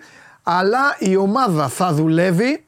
Θα προπονείται. Θα υπάρχουν μάτς στα play-off δηλαδή που θα λες πω πω αυτός δεν μπορεί να πάρει τα πόδια του. Θα λες ο άλλος κάτι γίνεται. Θα πεις αυτός γιατί έχει μείνει δύο μάτς έξω. Η ομάδα θα περάσει ένα στάδιο μίνι προετοιμασίας αποκλειστικά και μόνο. Αυτό είναι το μόνο θετικό του Άρη απέναντι στον Παναθηναϊκό. Ο Παναθηναϊκός έχει τα θέματα του και πάει full. Θέλει πρωτάθλημα. Ο Άρης θα ετοιμάζεται αποκλειστικά και μόνο για ένα μάτς. Για τον τελικό του κυπέλου. Αυτό είναι το μάτς για τον Άρη.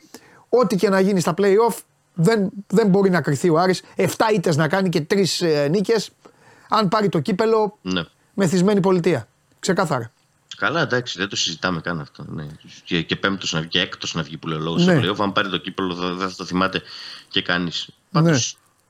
Γιατί δεν προλαβαίνει τώρα, κοίταξε να δεις. Θα πρέπει να είναι τον Ολυμπιακό πλέον, επειδή περάσαμε κάποιοι μήνες που το συζητάγαμε. Ο Ολυμπιακός πλέον είναι μακρινό όνειρο. Ο Ολυμπιακός πλέον έχει αλλάξει ταχύτητα, πάει για άλλα πράγματα. Ο Παναθηναϊκός είναι αυτός που έχει καθοδική τάση. Αλλά και πάλι δεν νομίζω ότι προλαβαίνει ο Άρης να αρπάξει. Μιλάω για τέταρτη θέση και αυτό το λέω. Ναι. Συμφωνώ και εγώ εντάξει.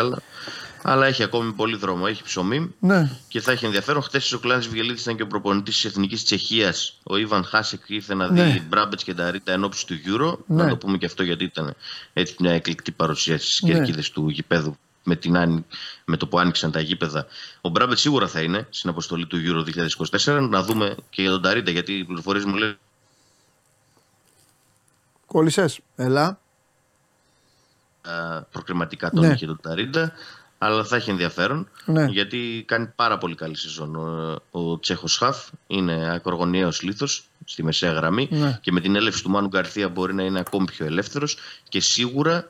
Με τον Μάνου Γκαρθία μέσα ο Άρης γίνεται πολύ πιο επικίνδυνος επιθετικά. Κάτι το οποίο τις προηγούμενες αγωνιστικές δεν είχε και στο πρώτο μισό του πρωταθλήματος. Γιατί δυσκολευόταν πολύ να βρει παίκτες που θα μπορέσουν να δημιουργήσουν. Με Μάνου Γκαρθία και Ανσάρι Φάρτ πλέον ως μεταγραφή, ο Άρης είναι σε καλό φεγγάρι και μεσοεπιθετικά γιατί ήδη έχει στρώσει κάπως μεσοαμυντικά και με το Βέλεθ και με το Ρόζ. Ο Βέλεθ ήταν από τους διακριθέντες και χθες. Ναι. Φιλιά, εδώ είμαστε. Καλή συνέχεια. Φιλιά. Λοιπόν, εδώ εσύ συνεχίζετε. Δημήτρης Καταληφός, ευγενικότατος όπως πάντα ο Μίτσος. Παντελή μου, εχθές αν δεν έπαιρνε το πεναλτάκι Μαϊμού, είχε και αυτός γκέλα. Μη λέτε πολλά για Ολυμπιακό ακόμα. Όπα Δημήτρη μου. Πάμε πάλι. Νέο μάθημα ποδοσφαίρου. Το αν γίνεται μια φάση στο 70 ενός αγώνα, στο 65 ενός αγώνα, στο 20 ενός αγώνα, στο 85 ενός αγώνα, δεν ξέρουμε μετά ποτέ το μέλλον του. Αυτό θα το βγάλετε από το μυαλό σας. Το αν έτσι, αν γιουβέτσι. Αυτό είναι μόνο μια εικασία βάσει εικόνας. Δηλαδή, είπα εγώ προηγουμένως, αν ο Παναθηναϊκός έμενε με 11, δεν θα έχανε από την Κηφισιά. Έπαιζε στην έδρα του, κέρδιζε και όλα τα υπόλοιπα. Εσύ το λες τώρα για ένα μάτς όπου ο γηπεδούχος πιέζει, έχει κάνει αλλαγές, έχει βάλει ό,τι πιο επιθετικό θέλει ο προπονητής και λες ότι θα είχε γκέλα και αυτά. Θα σου πω λοιπόν και αυτό. Που δεν μπορεί να αποδειχθεί αυτό. Είναι γνώμη. Πιστεύω ότι ο Ολυμπιακός θα κέρδιζε και να μην το έδινε αυτό. Και να μην υπήρχε το πέναλτι. Αυτή είναι η γνώμη μου. Όσο τώρα για μαϊμούδες και ξεμαϊμούδες, επειδή σας βλέπω εδώ τσακώνεστε, κάνετε, ράνετε ο καθένας και αυτά, εντάξει. Και ποτέ κανείς δεν ξέρει τι θα γινόταν στο Κηφισιά Ολυμπιακός, ούτε στο Ολυμπιακό ΑΕΚ. Μην τα πάμε τώρα εκεί. Για τον καθένα, για όλους έχω εγώ. Σας το έχω πει. Εντάξει, και η μεγαλύτερη, επειδή δεν είναι τέτοιο, το μεγαλύτερο διαιτητικό θέατρο φέτος είναι το Κηφισιά Ολυμπιακός. Κηφισιά Ολυμπιακός. Μεγαλύτερο διαιτητικό θέατρο. Λοιπόν. Εντάξει. Πάμε.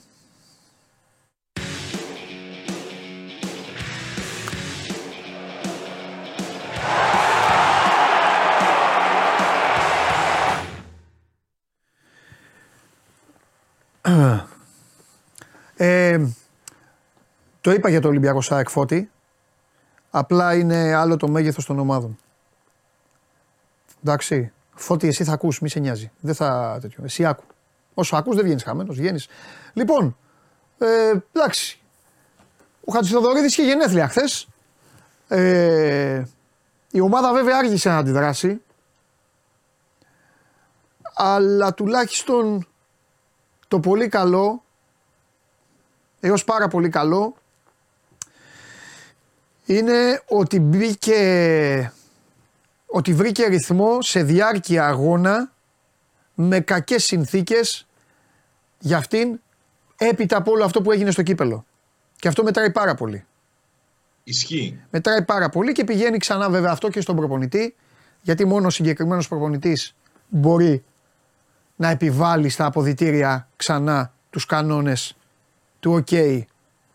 Έγινε αυτό, η μπίπ η μοίρα, η μπίπ η μπάλα, η μπίπ η τύχη, όλα τα μπίπ, μπίπ, μπίπ, αλλά τώρα continue γιατί δεν υπάρχει χρόνος.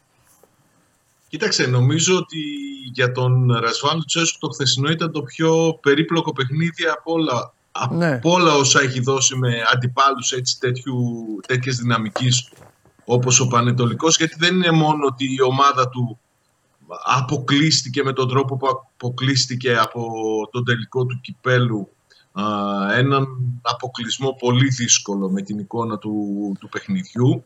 Είναι ότι είχε μια ομάδα η οποία ήταν πολύ κουρασμένη παίζοντας 120 λεπτά στη Λεωφόρο. Είχε μια ομάδα η οποία είχε να αντιμετωπίσει πολλά προβλήματα με απουσίες παιχτών που για τους περισσότερους και για μένα προσωπικά είναι αναντικατάστατη. Μην ξεχνάμε ότι χθες ο ΠΑΟΚ έπαιξε χωρίς Κοτάσκι, χωρίς Τάισο, χωρίς Μπάμπα. Έχει όμως αυτό το ζήτημα, Παντελή, με τον τρόπο με τον οποίο μπαίνει στα παιχνίδια και στο ξεκίνημα και στο δεύτερο ημίχρονο. Και χθες δεν μπήκε καλά στο παιχνίδι. Άντε να το δικαιολογήσουμε με βάση όσα είχαν προηγηθεί και τις συνθήκες τις οποίες και εσύ ανέφερες. Και στο δεύτερο ημίχρονο όμως δεν μπήκε καλά. Έχει αυτά τα κενά διαστήματα στα ξεκινήματα των ημιχρόνων που πολλές φορές τις έχουν κοστίσει και θα μπορούσαν να τις έχουν κοστίσει και χθες. Από εκεί και πέρα είχε ο ΠΑΟΚ μια εικόνα πολύ καλή από τη στιγμή που έγιναν οι αλλαγές και νομίζω ότι ήταν πολύ διδακτικό το χθεσινό παιχνίδι σε πολλά ζητήματα που αφορούν τον ΠΑΟΚ. Ας πούμε, ο ΠΑΟΚ έχει ξεκινήσει από την Τετάρτη και μετά μια επιχείρηση αναστήλωσης του ηθικού του Αλής Σαμάτα. Μια προσπάθεια που δεν είναι εύκολη, γιατί η αλήθεια είναι ότι δεν πρέπει να μένουμε μόνο σε αυτά που είδαμε στη Λεωφόρα από τον Ταζανό επιθετικό, αλλά και ό,τι έχει δείξει και στη διάρκεια της χρονιάς. Και είχε να εξισορροπήσει στο πώς θα χρησιμοποιήσει το Τζίμα, ο οποίος δεν συμμετείχε στο παιχνίδι, δεν πήρε παλιές από τους συμπαίκτες του μέσα στην περιοχή και θα είναι λάθος να κριθεί.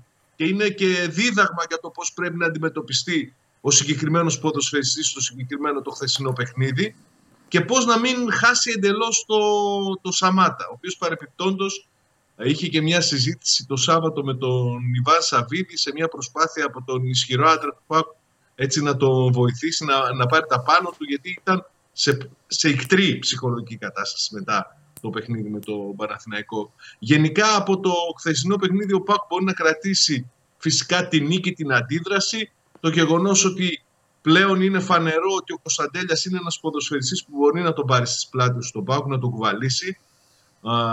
Όπως και να παίζει, όπου και να παίζει, νομίζω ότι ό,τι καλό έκανε μέσα στην αντίπαλη περιοχή ο ΠΑΟΚ χθες ξεκίνησε από τον Κωνσταντέλια. Το γεγονός ότι ο Ζίβκοβιτς επιστρέφει στα στάνταρ του, είχε γκολ και ασίστ χθες στο παιχνίδι με το Πανετολικό και φυσικά το γεγονός ότι επέστρεψε στις νίκες και παραμένει ψηλά έτσι σε απόσταση ανάσας από την πρώτη θέση. Ναι, εντάξει. Κοίταξε, ο Τζίμας μπήκε αναγκαστικά, να τα λέμε όλα τώρα, μπήκε αναγκαστικά έτσι όπως έγινε η κατάσταση, όπως είναι η επιθετική, όπως έπαθε ότι έπαθε Σαμάτα, ο Μπράντον ήταν εκτός. Κοίταξε, για τον Τζίμα υπάρχει αυτό το κλίμα ότι. Είναι λάθος, το έχουμε ξαναπεί πολλές φορές. Ο Τζίμας θα πάρει με τη σειρά. Δεν είναι έτοιμος να παίξει το παιδί σε μεγάλα μάτς. Ο Τζίμας είναι για παιχνίδια σαν αυτό, όσο και αν φανεί παράξενο, σιγά σιγά στο 60. Ο Τζίμας, κατά την άποψή μου, είναι ένας ποδοσφαιριστής ο οποίος αν μπει αν μπει σε ένα παιχνίδι και η ομάδα είναι καλά, ναι, όλη η ομάδα είναι καλά, μπορεί να κάνει παπά. Μπράβο, έχεις δίκιο. Το παιδί, δηλαδή αυτό μην το κρίνουμε, μην το καίμε το παιδί. Όχι, το παιδί μπήκε σε μια ομάδα, μπήκε να παίξει χθες σε μια ομάδα η οποία ήταν, πώς να σου το πω γάμο το μου, ήταν παλικισμένη, ήταν καταλαβές, η ομάδα είχε ταλκά. Πάνω από όλα, μπράβο. Ναι, η ομάδα πήγε στο Αγρίνιο με ταλκά, δηλαδή δεν ήταν τώρα, ήταν σε φάση εντάξει και με πολλά. Σε σημείο να σου λέει αυτό που πάγω στην αρχή της εκπομπής. Ο Πανετολικός με τον Άρη γιατί δεν παίξανε. Και θα είναι ο Πανετολικός τώρα ξεκούραστος. Καταλαβες. Πολλά. Ισχύει. Νομίζω ότι η διαχείριση του νεαρού αλλά και τον επιθετικό του γενικότερα είναι ένα από τα πολύ δύσκολα ζητήματα, ναι, για τον Λουτσέσκου. Και προς Θεού, κανείς δεν έχει πολυτέλεια ο ΠΑΟΚ ούτε να ακυρώσει ποδοσφαιριστές. Ακόμη και το Σαμάτα δεν μπορεί να το ακυρώσει, αλλά θα είναι έγκλημα να κάψει ένα τέτοιο ατόφιο ταλέντο σαν τον Τζίμα. Γιατί το έχω πει πολλές φορές, ο Τζίμα στην ηλικία του, στα 18 του, είναι πιο έτοιμος από ό,τι ήταν στα 18 του Κωνσταντέλιας. Αυτό θα πρέπει να το έχουμε στο μυαλό μας. Σε καμία περίπτωση μην καεί το παιδί. Σωστό. Τώρα, τα προβλήματα παραμένουν έτσι σημαντικά για τον Λουτσέσκου, παρά το γεγονός ότι επιστρέφει ο Μπράντον, θα δούμε σε τι κατάσταση είναι ο Τάισον που είχε ενοχλήσει στη τελευταία στιγμή, δεν πήγε στην αποστολή. Προφανώς ο πυρετός του Κοτάση κάποια στιγμή θα πέσει. Ο Λουτσέσκου χθες στις δηλώσεις του είπε ότι ελπίζει η εκτίμηση για τον τραυματισμό του ΕΚΟΝ, γιατί μιλάμε για θλάση τρίτου βαθμού που θα τον κρατήσει λογικά εκτός όλη τη σεζόν, θα είναι πιο εύκολη, πιο ελαφριά. Θα κάνει εξετάσεις ο ΕΚΟΝ το επόμενο χρονικό διάστημα για να σιγουρευτούν ποιο είναι το μέγεθος της ζημιάς που έχει υποστεί. Είναι πολύπλευρο το ζήτημα με τον Νιγηριανό. Mm-hmm. Αποδεικνύεται ότι έπαιζε στην εθνική ομάδα τραυματίας και γύρισε σε πολύ κακή κατάσταση. Ο Πάμπα θα πρέπει να ακολουθήσει ένα συγκεκριμένο πρωτόκολλο, λογικά θα αρχίσει να προπονείται, αλλά δεν σημαίνει αυτό ντε και καλά ότι θα είναι διαθέσιμο στα επόμενα παιχνίδια που θα δώσει ο ΠΑΟΚ, γιατί ήταν σοβαρό το χτύπημα που δέχθηκε και οδήγησε ακόμη και σε διανυκτέρευσή του, νοσηλεία του σε νοσοκομείο. Έχει πράγματα που θα πρέπει να δει. Νομίζω ότι το πιο σημαντικό είναι στο κέντρο της άμυνας, όπου θα πρέπει να στηριχθεί σε τρεις συγκεκριμένους ποδοσφαιριστές που δεν θα είναι διαθέσιμοι συνέχεια. Ο Κουλιεράκης, ας πούμε, δεν έχει δικαίωμα στο παιχνίδι με τον Πασεραϊκό. Ναι. Ο Νάσμπερκ που έμεινε και εμένα μου έκανε εντύπωση χθες, εκτός από το παιχνίδι με τον Πανετολικό, δεν έχει δικαίωμα να αγωνιστεί στα παιχνίδια της Ευρώπης. Στην Ευρώπη αναγκαστικά θα πάει απέναντι στη Δυναμό Ζάγκρεπ μόνο με Κουλιεράκη και Κετσιόρα. Αυτό το Κετσιόρα δεν ξέρω πόσο καιρό θα αντέξει ακόμη αυτό το παιδί στο κέντρο της άμυνας του ΠΑΟΚ. Νομίζω ότι είναι συγκινητική η προσπάθεια που κάνει. Σίγουρα. Ωραία. Να δούμε τώρα τι θα γίνει σε αυτά τα δύο παιχνίδια. Ο ΠΑΟΚ, επαναλαμβάνω, έχει 2 εκτός. 3 ήταν με το χθεσινό, συνεχόμενα. Έχει να παίξει το πρώτο μάτς των play-off στην Τούμπα με άδειο γήπεδο, λόγω της τιμωρίας. Και έρχεται σιγά σιγά και η ώρα για την Δυνάμο, όπως τα είπαμε και την Παρασκευή που είδαμε εδώ όλοι μαζί, την κλήρωση. Εντάξει, σιγά σιγά θα ξεκινήσουν και ιστορίες, δεν νομίζω, ούτε Κροάτες νομίζω στη Θεσσαλονίκη. Έτσι, είναι σίγουρο ότι δεν θα έρθουν ούτε Κροάτες, Έλληνες στο Ζάγκρεπ. Έχουν απαγόρευση μετακινήσεων. Το να πάνε Έλληνες στο Ζάγκρεπ είναι ένα θέμα της αστυνομίας και εμένα θα μου φανεί πολύ τραβηγμένο να επιτραπεί να ταξιδέψουν Έλληνες. Με την Πέτης πήγαν Ισπανοί. Αλλά αυτό είναι τελείως διαφορετικό. Είναι πολύ διαφορετικές συνθήκες και με αυτά που έγιναν το καλοκαίρι, αλλά και το παρελθόν που υπάρχει ανάμεσα σε Δυναμό Ζάγκρεπ. Ναι, μωρέ, πιο πολύ αυτό είναι. Εντάξει, τώρα τα άλλα. Έγινε το καλοκαίρι. Δεν θα δυστυχώς, εδώ δολοφονία ολόκληρη. Μετά. Τέλος πάντων. Το ποδόσφαιρο είναι σκληρό άθλημα. Μετά η ΑΕΚ έκανε μεταγραφή από την Δυναμό. Εντάξει, εντάξει, αλλά βέβαια άλλο κόσμος των ομάδων, άλλο κόσμος των οργανωμένων, άλλο. Πια σταυρό και κούρευτο. Εντάξει, ρε Σάβα μου, έλα, θα τα πούμε. Έχουμε πολλά να πούμε στη εβδομάδα. Φιλιά πολλά. Λοιπόν, αυτά για τον ΠΑΟΚ. Βρήκε λίγο την ησυχία του. Βρήκε 3 γκολ. Μπαμ. Καθάρισε το μάτς στο Αγρίνιο, εκεί που θα βρεθεί μεθαύριο στις 5 η ώρα πάνω στο Bet Factory ο Ολυμπιακός. Θα βλέπετε Bet Factory και Ολυμπιακό μαζί. Σας έχω πιάσει από τα μούτρα τώρα με τις ομάδες, αλλά εσείς δεν πειράζει, το χαβά σας εκεί. Γιατί με τους διαιτητές τσακώνεστε. Καλά κάνετε. Έτσι κι αλλιώς αυτή είναι η Ελλάδα. Διαιτησία και Άγιος ο Θεός. Πάμε εμείς στο γίγαντα να μπει μέσα.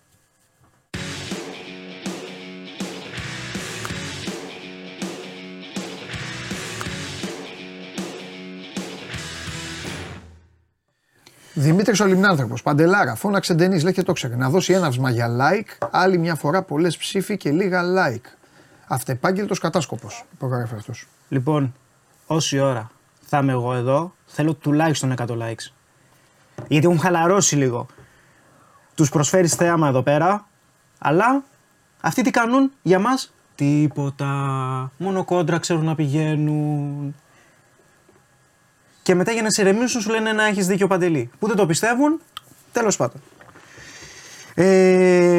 Θα ανοίξουμε λίγο το παιχνίδι σήμερα, παρότι είναι Δευτέρα. Θα πάμε σε 4 επιλογές για να δούμε πώς θα πάει αυτή η εβδομάδα. Πώς πήγες? Χάλια μαύρα. Πέρασε το goal στο Super Κλάσικο. Από εκεί και πέρα. Πιστεύω. Πόσο ήταν αυτή? 1-1. Πιστεύω έχει πέσει μάτι. Διότι έχουμε φάει 4 γκολ μετά το 90 τις τελευταίες μέρες. Τέλος πάντων. Καλά, έτσι όπως έγινε το ποδόσφαιρο και με τόσα λεπτά καθυστερήσεις. Αυτό είναι πιθανό πλέον. Δεν ξέρω. Και ο Φλεβάρης είναι δύσκολος μήνας παραδοσιακά. Είναι ο κακός μου μήνας.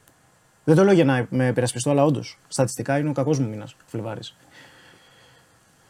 Τι σου λέω τώρα και εσένα. Λοιπόν, πάμε σε 4 επιλογές από το σημερινό πρόγραμμα. Ξεκινάμε λίγο με την Premier League. West Ham Bradford, ωραίο λονδρέζικο ντερμπάκι, 3 σερίδες για τη West Ham, έχει ξεκινήσει... Θα σας πω και για Καμπράλ και όλα, περιμένετε, θα έρθει ο Δημήτρης, έχω πολλά για όλες τις ομάδες, ηρεμία. Έχει ξεκινήσει γκρίνια, έχει ξεκινήσει κράξιμο για τον David Moyes, φύγε και τέτοια.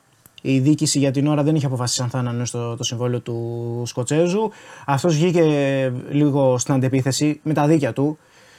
Και γιατί έχει κάνει καλό πλασάρισμα η West Ham υπό τις οδηγίες του πιάνε. Και ευρωπαϊκό έχουν πάρει. Το είπε. Δηλαδή έχετε πάρει ευρωπαϊκό με μένα και τώρα θέλετε να φύγω. Τέλος πάντων. Κακές εμφανίσεις πάντως στο τελευταίο διάστημα. Το ποδόσφαιρο έτσι είναι. 2 στραβά αποτελέσματα να κάνεις. Το ποδόσφαιρο έτσι είναι. Σε περιμένουν στη γωνία.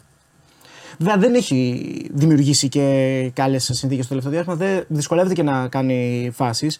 Είχε πάντως και δύσκολο πρόγραμμα. Η Μπρέτφορντ είναι μια αρκετά ζώρικη ομάδα. Προσπαθεί να ανέβει κάπως το τελευταίο διάστημα. Έχει και αυτή μαζεμένες ήττες. Θεωρώ ότι το κλίμα είναι λίγο περίεργο στη West Ham. Η Μπρέτφορντ θέλει και αυτή τους βαθμούς για τους δικούς λόγους, καθώς βρίσκεται στο συν 5 από την κόκκινη ζώνη. Θα πάω προς Μπρέτφορντ πλευρά. Θεωρώ ότι θα είναι λίγο ροντέο, θα έχει γκολ, καθώς και οι δύο θα αντιδράσουν. Χ2 και over 1,5 σε αυτό το μάτς. Στη Λα Λίγκα έχουμε το παιχνίδι της Ζιρόνα με τη Ράγιο Βαγεκάνο και άλλη ήττα για τη Ζιρόνα. Μένει να δούμε πώς θα αντιδράσει από εδώ και πέρα. Έχασε και στο Λάκο των Λεόντων από την Αθλέτικ, είχε προηγηθεί 4 από τη Ρεάλ Μαδρίτης. Ψυχραιμία ζητάει ο Μίτσελ, ο οποίος αντιμετωπίζει τη Ράγιο, είναι γέννημα θρέμα. Έχει αγωνιστεί ως ποδοσφαιριστής για πάρα πολλά χρόνια στην ομάδα της Μαδρίτης και στο τεχνικό επιτελείο έχει βρεθεί στο παρελθόν. Με Νίκο Πέρεθ πλέον στον πάγκο μετά την απόλυση του Φρανσίσκο, η Ράγιο πήρε με το καλημέρα ένα βαρβάτο χ κόντρα στη Ρεάλ. Είναι από τα πιθανά γκολ της ημέρας αυτό το μάτς. Στέλιο, έχει δίκιο ο Μιχάλης, θα σε ρωτήσω και εγώ κάτι. Θα σου κάνω και εγώ μια ερώτηση σε λίγο, μόλις τελειώσει ο Ντενής. Ετοιμάσου. Πάμε Αργεντινή με 2 άσους. Βέλες Τίγκρε, ρολάρει αρκετά η Βέλες, δημιουργεί περισσότερες προϋποθέσεις για γκολ. 4 μαζεμένες νίκες για την ομάδα του Κιντέρος. Το κλίμα στην Τίγκρε δεν είναι πάρα πολύ καλό, δεν δείχνει να σηκώνει εύκολα ανάστημα. Μπορεί να μπει ο άσος σε ένα παρολί περίπου στο 1,65 με 1,70 κυκλοφορεί ο άσος. Περιμένουμε να δούμε και αν θα απολυθεί ο Γκοροσί, το τεχνικός της Τίγκρε. Defensa Justicia Deportivo Riestra, νεοφώτιστη η Deportivo έκανε και την νίκη της την προηγούμενη αγωνιστική, όπου κέρδισε την Ατλετικό με 1-0 εντός έδρας. Τώρα επιστρέφει βέβαια εκτός. Η Defensa είναι πολύ καλύτερη ομάδα, πολύ πιο στρωμένη, είναι ένα κλικ πιο ποιοτική σίγουρα, έχει εμπειρίες, μπορεί να επικρατήσει και αυτός ο άσος είναι χαμηλά. Αυτές τις τέσσερις επιλογές λοιπόν από το σημερινό πρόγραμμα. West Ham Bradford H2 και over 1,5, περίπου στο 2 κυκλοφορεί αυτό. Ζιρόνα Ράγιο Βαγεκάνο το goal goal, Defense Deportivo Riestra άσος, Βέλες Τίγκρε άσος, τα δύο τελευταία είναι από την Αργεντινή. Συγκλονιστικός. Κάνω πρόβλεψη, θα κάνεις 4/4. Γιορτή. Για να πάρουμε λίγο... Και παίξει και over 1,5 τρίπο το Ρογαβόπουλο. Ρόγκα, ναι. Κάτι άλλο από Εθνική έχουμε? Τι να έχουμε? Εντάξει, να μην φτιάξουμε ένα ωραίο bed builder.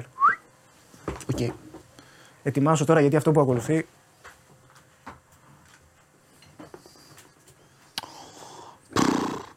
Στέλιο. Γιατί τόσο παρεμουρά σήμερα? Γιατί ασχολείσαι με άλλους? Γιατί δεν ασχολείσαι με το δικό σου το συναίσθημα? Γιατί? Ό,τι συζήτηση κάνουν, έτσι σου πετάγεσαι. Αυτοί θα τα βρουν μεταξύ τους. Άκου να σου πω, να σου μάθω εγώ για το DNA το οποίο εσύ δεν γνωρίζεις. Γιατί έτσι έγινε, δεν έγινες, έγινες κάτι άλλο. Όταν ήσουν μικρός, δικαίωμά σου. Άκου. Αυτοί μαζεύονται, σκοτώνονται, συμφωνούν, διαφωνούν, θέλουν μεταγραφές, δεν θέλουν. Θέλει ο ένας να φύγει ο προπονητής, ο άλλος να μην φύγει ο προπονητής. Ο ένας θέλει να παίζει με 3, ο άλλος θέλει να παίζει με 2, ο άλλος θέλει να παίζει με 1, ο άλλος με κανέναν. Ο άλλος το ένα, ο άλλος το άλλο. Όλοι μαζί. Είναι νόμος αυτός. Άκουσε, Τέλειο, για να μαθαίνεις, να μάθεις τον αντίπαλό σου λοιπόν. Θα τον μάθω εγώ. Ό,τι και να λένε μεταξύ τους, όμως υπάρχει ένας νόμος. Είναι δικαίωμά τους. Δεν έχει κανείς δικαίωμα να τους θίξει την παρέα. Καταλαβες? Μετά πέφτουν να σε φάνε. Και καλά κάνουν. Γι' αυτό ασχολήσου εσύ. Εδώ είναι σκηνοθέτης εδώ. Πει τα δικά σου, ασχολήσου και άστους αυτούς τώρα. Αν τη βρουν αυτή την άκρη. Τη βρίσκουν, είδε, δεν βλέπεις εδώ τώρα τι γίνεται. Άστους. Άστο, αρέσει, Τέλειο. Με βλέπεις εμένα, δεν με βλέπεις? Άκουμε που σου λέω εγώ. Για όλες τις ομάδες δεν σου λέω. Άμπραβο. Αυτό θα κάνεις. Μη χώνεσαι λοιπόν. Πού πας? Πού πας να χωθείς πρώτα απ' όλα? Πού? Έλα.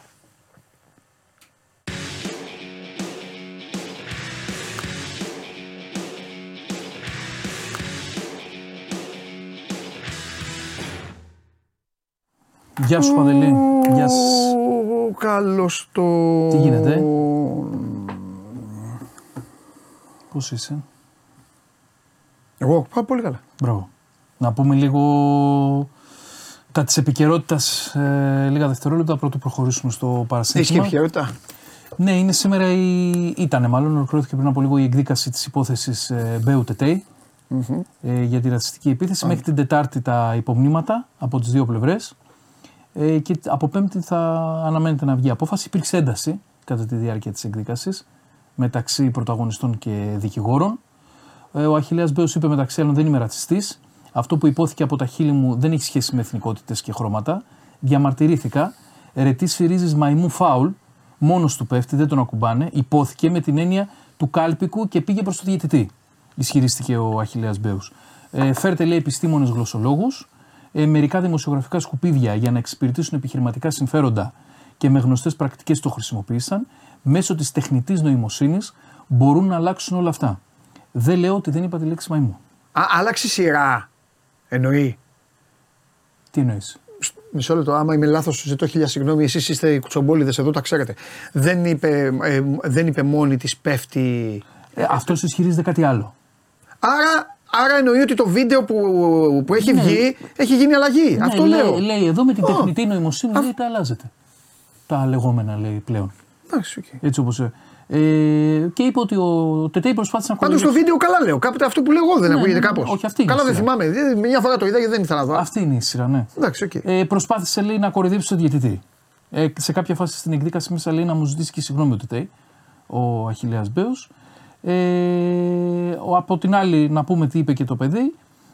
Το παιδί είπε ότι όταν έπεσα κάτω το άκουσα. ότι κάποιος το είπε, ρώτησα τον διαιτητή, ρώτησα τον βοηθό, κανένας λέει, είπε πάμε να συνεχίσουμε και μετέπειτα έκλεισε τις δηλώσεις του ο ΤΤ ότι εγώ λέει δεν νιώθω μαϊμού, άνθρωπος είμαι και το άκουσα λέει και πρώτη φορά αυτό στη ζωή μου. Αυτό ήταν ένα κομμάτι της επικαιρότητας που καίει σήμερα, η συγκεκριμένη εκδίκαση. Τι βλέπεις τώρα, μπορεί να είχαν τελειώσει και όλα χθες, Παντελή, στο πρωτάθλημα. Θεωρώ. Δηλαδή, αν δεν έμπαινε ο Ολυμπιακός στο παιχνίδι και δεν το κέρδιζε το μάτς, θα μιλούσαμε πολύ διαφορετικά. Θα ήταν νομίζω ΑΕΚ ΠΑΟΚ το κοντράρισμα. Ναι. Εντάξει, τον Παναθηναϊκό πιο πολύ τον αδικεί η εικόνα του παρά η βαθμολογία. Ναι. Γιατί θα σου πω τι γίνεται, ποιο είναι το παράδοξο. Δεν μπορεί να είναι ο Ολυμπιακός στους 6 όταν ήταν. Και να λένε όλοι, «Ω, είναι μέσα, είναι μέσα, είναι μέσα». Και είναι ο Παναθηναϊκός στους 3 και δεν είναι μέσα. Αλλά έχει να κάνει με την εικόνα. Είναι τι σου βγάζει η ομάδα. Ναι, έχει να κάνει με την εικόνα. Ο Παναθηναϊκός δεν μας πείθει αυτή την περίοδο. Ναι. Θες να δεις ενδεκάδα αγωνιστικής. Έχω κάνει κόλπα. Τι εννοείς. Έχω... Εσύ και η ενδεκάδα πρώτα απ' όλα έχετε διαζύγιο μόνιμο. Έχω παίξει καλά σήμερα. Έχω φτιάξει ωραία ενδεκάδα. Έλα, για να δούμε. Άμα έχεις παίξει καλά, θα σου το πω. Μ' αρέσει η ενδεκάδα μου σήμερα. Επιστρέφει και ο προπονητής αγωνιστικής. Λογικό είναι. Λογικό είναι. Βέβαια. Μόνο ένας προπονητής που θα έκανε ανατροπή θα μπορούσε να είναι της αγωνιστικής προπονητής. Λοιπόν. Το Λόγκιν έβαλα κάτω τα δοκάρια. Παίζω με 30 πίσω.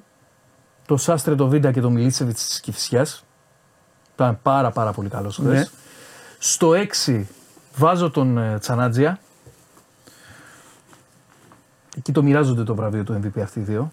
Ο Μιλίτσεβιτς με τον Τσανάτζια. Όρτα δεν μπορείς να αφήσεις απ' έξω, ήταν πάρα πολύ καλός. Μαζί με τον Μπάκιτς του Όφι. Αυτό το παιδί το έχω αδικήσει, δεν το έχω βάλει ποτέ στην καλύτερη ενδεκάδα. Είναι πολύ καλός ποδοσφαιριστής. Ροσέρο, γκολ assist με τα Γιάννενα. Του αξίζει μια θέση.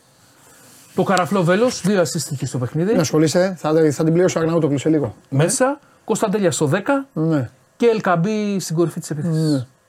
Εντάξει. Ο Μεϊτέ λίγο, αλλά... Αδικείται τώρα. Δεν μπορώ να μην βάλω τον Τσανάτζια στο 6. Μου άρεσε πάρα πολύ χθες.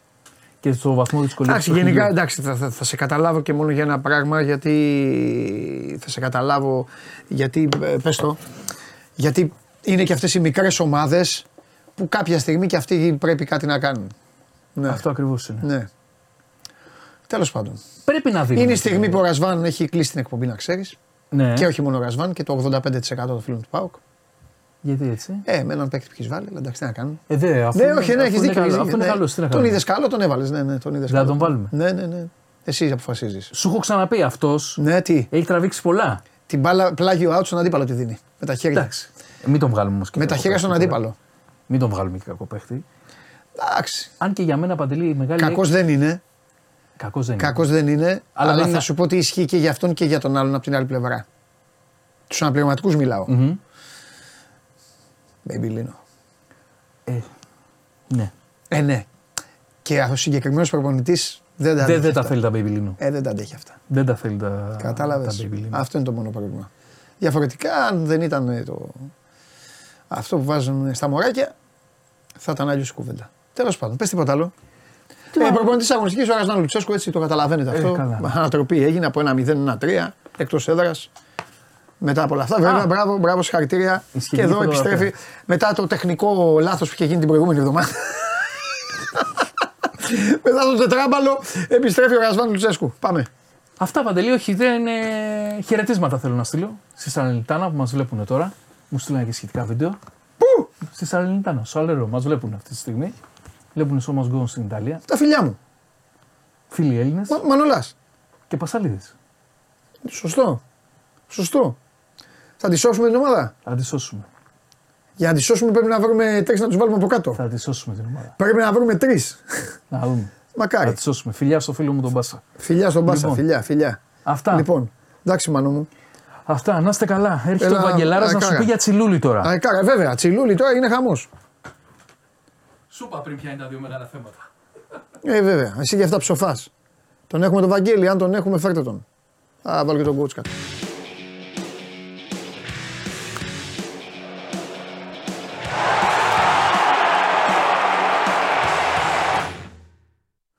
Θα μπορώ να το δω, φίλε, το βίντεο αυτό που μου λες, που μου έκανες, θα μπορώ να το δω.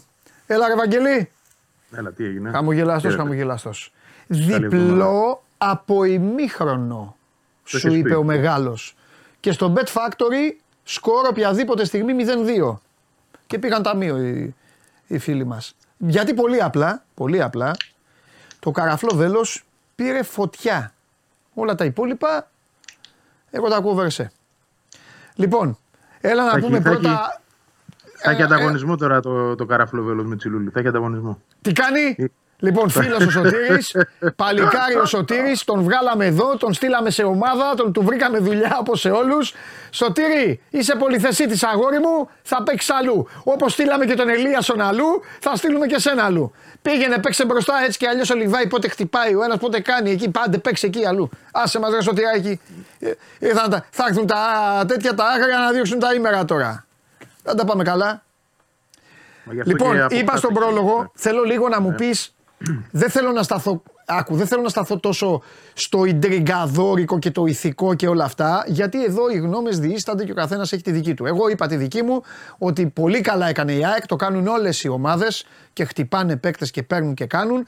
Πολύ καλά έκανε ο Σωτήρης, δεν το συζητάμε, το παιδί έχει περάσει τόσα, όποιος είδε τη συνέντευξη και μόνο αυτό δηλαδή, άμα τον βρει στον δρόμο πρέπει να τον αγκαλιάσει, γιατί μόνος του την έχει κάνει αυτή τη μεταγραφή, μόνος του. Μαζί με τον Βόκολο και την ομάδα, αλλά έχει πεθάνει στο χορτάρι για αυτή τη μεταγραφή. Θεωρώ σωστό ο Τσιλούλης να παίζει στα μάτς με την ΑΕΚ, γιατί έρχονται και τα play-off και δεν είναι σωστό ακόμη και για την ΑΕΚ, η οποία μπορεί να φτάσει άξια στο back-to-back, να κουβαλάει ότι να, είδες με τη Λαμία, μωρέ, δεν παίζει αυτός.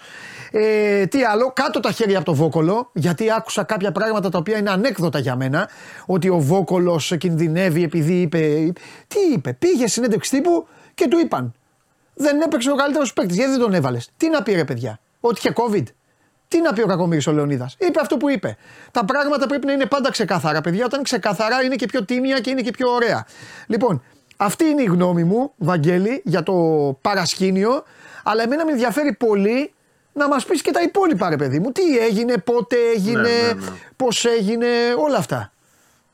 Εντάξει, μια μικρή παρένθεση, πολύ μικρή για το παρασκηνιακό. Η δική μου γνώμη. Βέβαια, θα την πεις, εννοείται θα την πεις. Λίγο διαφοροποιούμε στο θέμα του Βόκολος προς τι. Θεωρώ ότι επειδή η ΑΕΚ έχει ενημερώσει από το Γενάρη τη Λαμία ότι θα μιλήσει με τον Τσιλούλη. Ναι. Μετά την ενημέρωσε πάλι το Γενάρη ότι θα τον πάρει τελικά τον Μπέκ, θα τον υπογράψει. Ναι. Από το Γενάρη αυτά. Ναι, δεν γίνεται ο προπονητής της ομάδας να μην το ξέρει αυτό. Αν δεν το ξέρει πράγματι, εγώ δεν το αμφισβητώ, θα πιαστώ ας πούμε ότι λέει την αλήθεια. Αν δεν το ξέρει, υπάρχει πρόβλημα μέσα στην ομάδα και τον ίδιο. Δεν γίνεται ένας παίκτης σου, ο οποίος είναι βασικός και ένα από τα πολύ βασικά γρανάζια της ομάδας. Ναι. Δηλαδή ξεχωρίζουμε τον Καρλίτος και τον Τσιλούλη. Ωραία. Χώρια και όλοι οι άλλοι κάνουν τη δουλειά τους. Δεν γίνεται να μην το ξέρεις από το Γενάριο ότι έχει συμφωνήσει σε άλλη ομάδα. Και να το λες την παραμονή του αγώνα. Ακόμα και αν έγινε έτσι, πρώτον, η ΑΕΚ δεν έχει πει ποτέ ότι δεν θέλει ο Τσιλούνης να παίζει απέναντί της. Δεύτερον, θεωρώ ότι φέρνει σε πολύ δύσκολη θέση τον ποδοσφαιριστή εν ώψη αυτό που ακολουθεί. Βέβαια. Μα έρχονται όλοι σε δύσκολη θέση. Όλοι έρχονται σε δύσκολη θέση. Όλοι. Άρα μπορούσε να το αποφύγει. Μπορούσε να πει ότι είναι ένα θέμα εσωτερικό της ομάδας, προχωράμε. Και τελείωσες το. Γιατί τώρα να το βάζεις αυτόν τον παίχτη επαγγελματικά να περάσει όλο αυτό που θα περάσει. Γιατί για την ΑΕΚ δεν έχει καμία διαφορά, ούτε για τη Λαμία. Μόνο για τη Λαμία θα έχει. Θα έχει να το στερηθεί παράδειγμα σε όλα τα play-offs επειδή δεν μπορεί να παίζει με την ΑΕΚ. Επίσης, τελευταίο, θεωρώ ότι και αυτός θέλει να παίζει με την ΑΕΚ. Δεν έχει πάει ο Τσιλούλης να πει στο Βόκολο. Και έτσι είναι το σωστό. Και έτσι είναι το σωστό. Εντάξει. Αυτό το ξέρουν στη Λαμία βέβαια, το αν έχει πει ή δεν έχει πει. Εντάξει, εμείς δεν είναι, το ξέρουν αυτοί. Μιλάμε. Και επίσης να πω και κάτι, επειδή μου στέλνουν και κάτι φίλοι μου μηνύματα. Ναι, παιδιά, εντάξει, μέα κούλπα, βάσει της λογικής το λέω, συγγνώμη, είναι ο Αστέρας στο κόλπο. Απλά είναι 4 οι βαθμοί της διαφοράς. Η Λαμία δεν έχει εύκολο πρόγραμμα. Του Αστέρα το πρόγραμμα είναι πιο βατό. Άμα καταφέρει ο Αστέρας να περάσει, να πάρει δηλαδή 5 βαθμούς παραπάνω, τότε θα είναι ο Αστέρας στην Εξάδα. Να το πω και αυτό, γιατί είπα για τη Λαμία play-off και. Ωραία. Σκέψου τώρα με όλο αυτό να παίξει ο Τσιλούλης κόντρα στην ΑΕΚ στα play-off, αν μπει η Λαμία τελικά, και να μην είναι καλός. Σκέψου τώρα τι θα ακούσουμε. Ναι, εντάξει, αυτές είναι ελληνικές. Ναι, αυτό εντάξει, υπάρχουν. Άρα γι' αυτό έπρεπε όλο αυτό το πράγμα ο Βόκολος να το χειριστεί για μένα καλύτερα. Δεν έπρεπε να το αφήσει να πάει εκεί. Δεν έπρεπε να το πει αυτό. Τέλος πάντων, γνώμη μου, πάμε παρακάτω. Ναι. Το θέμα το ουσιαστικό τώρα της μεταγραφής. Ναι.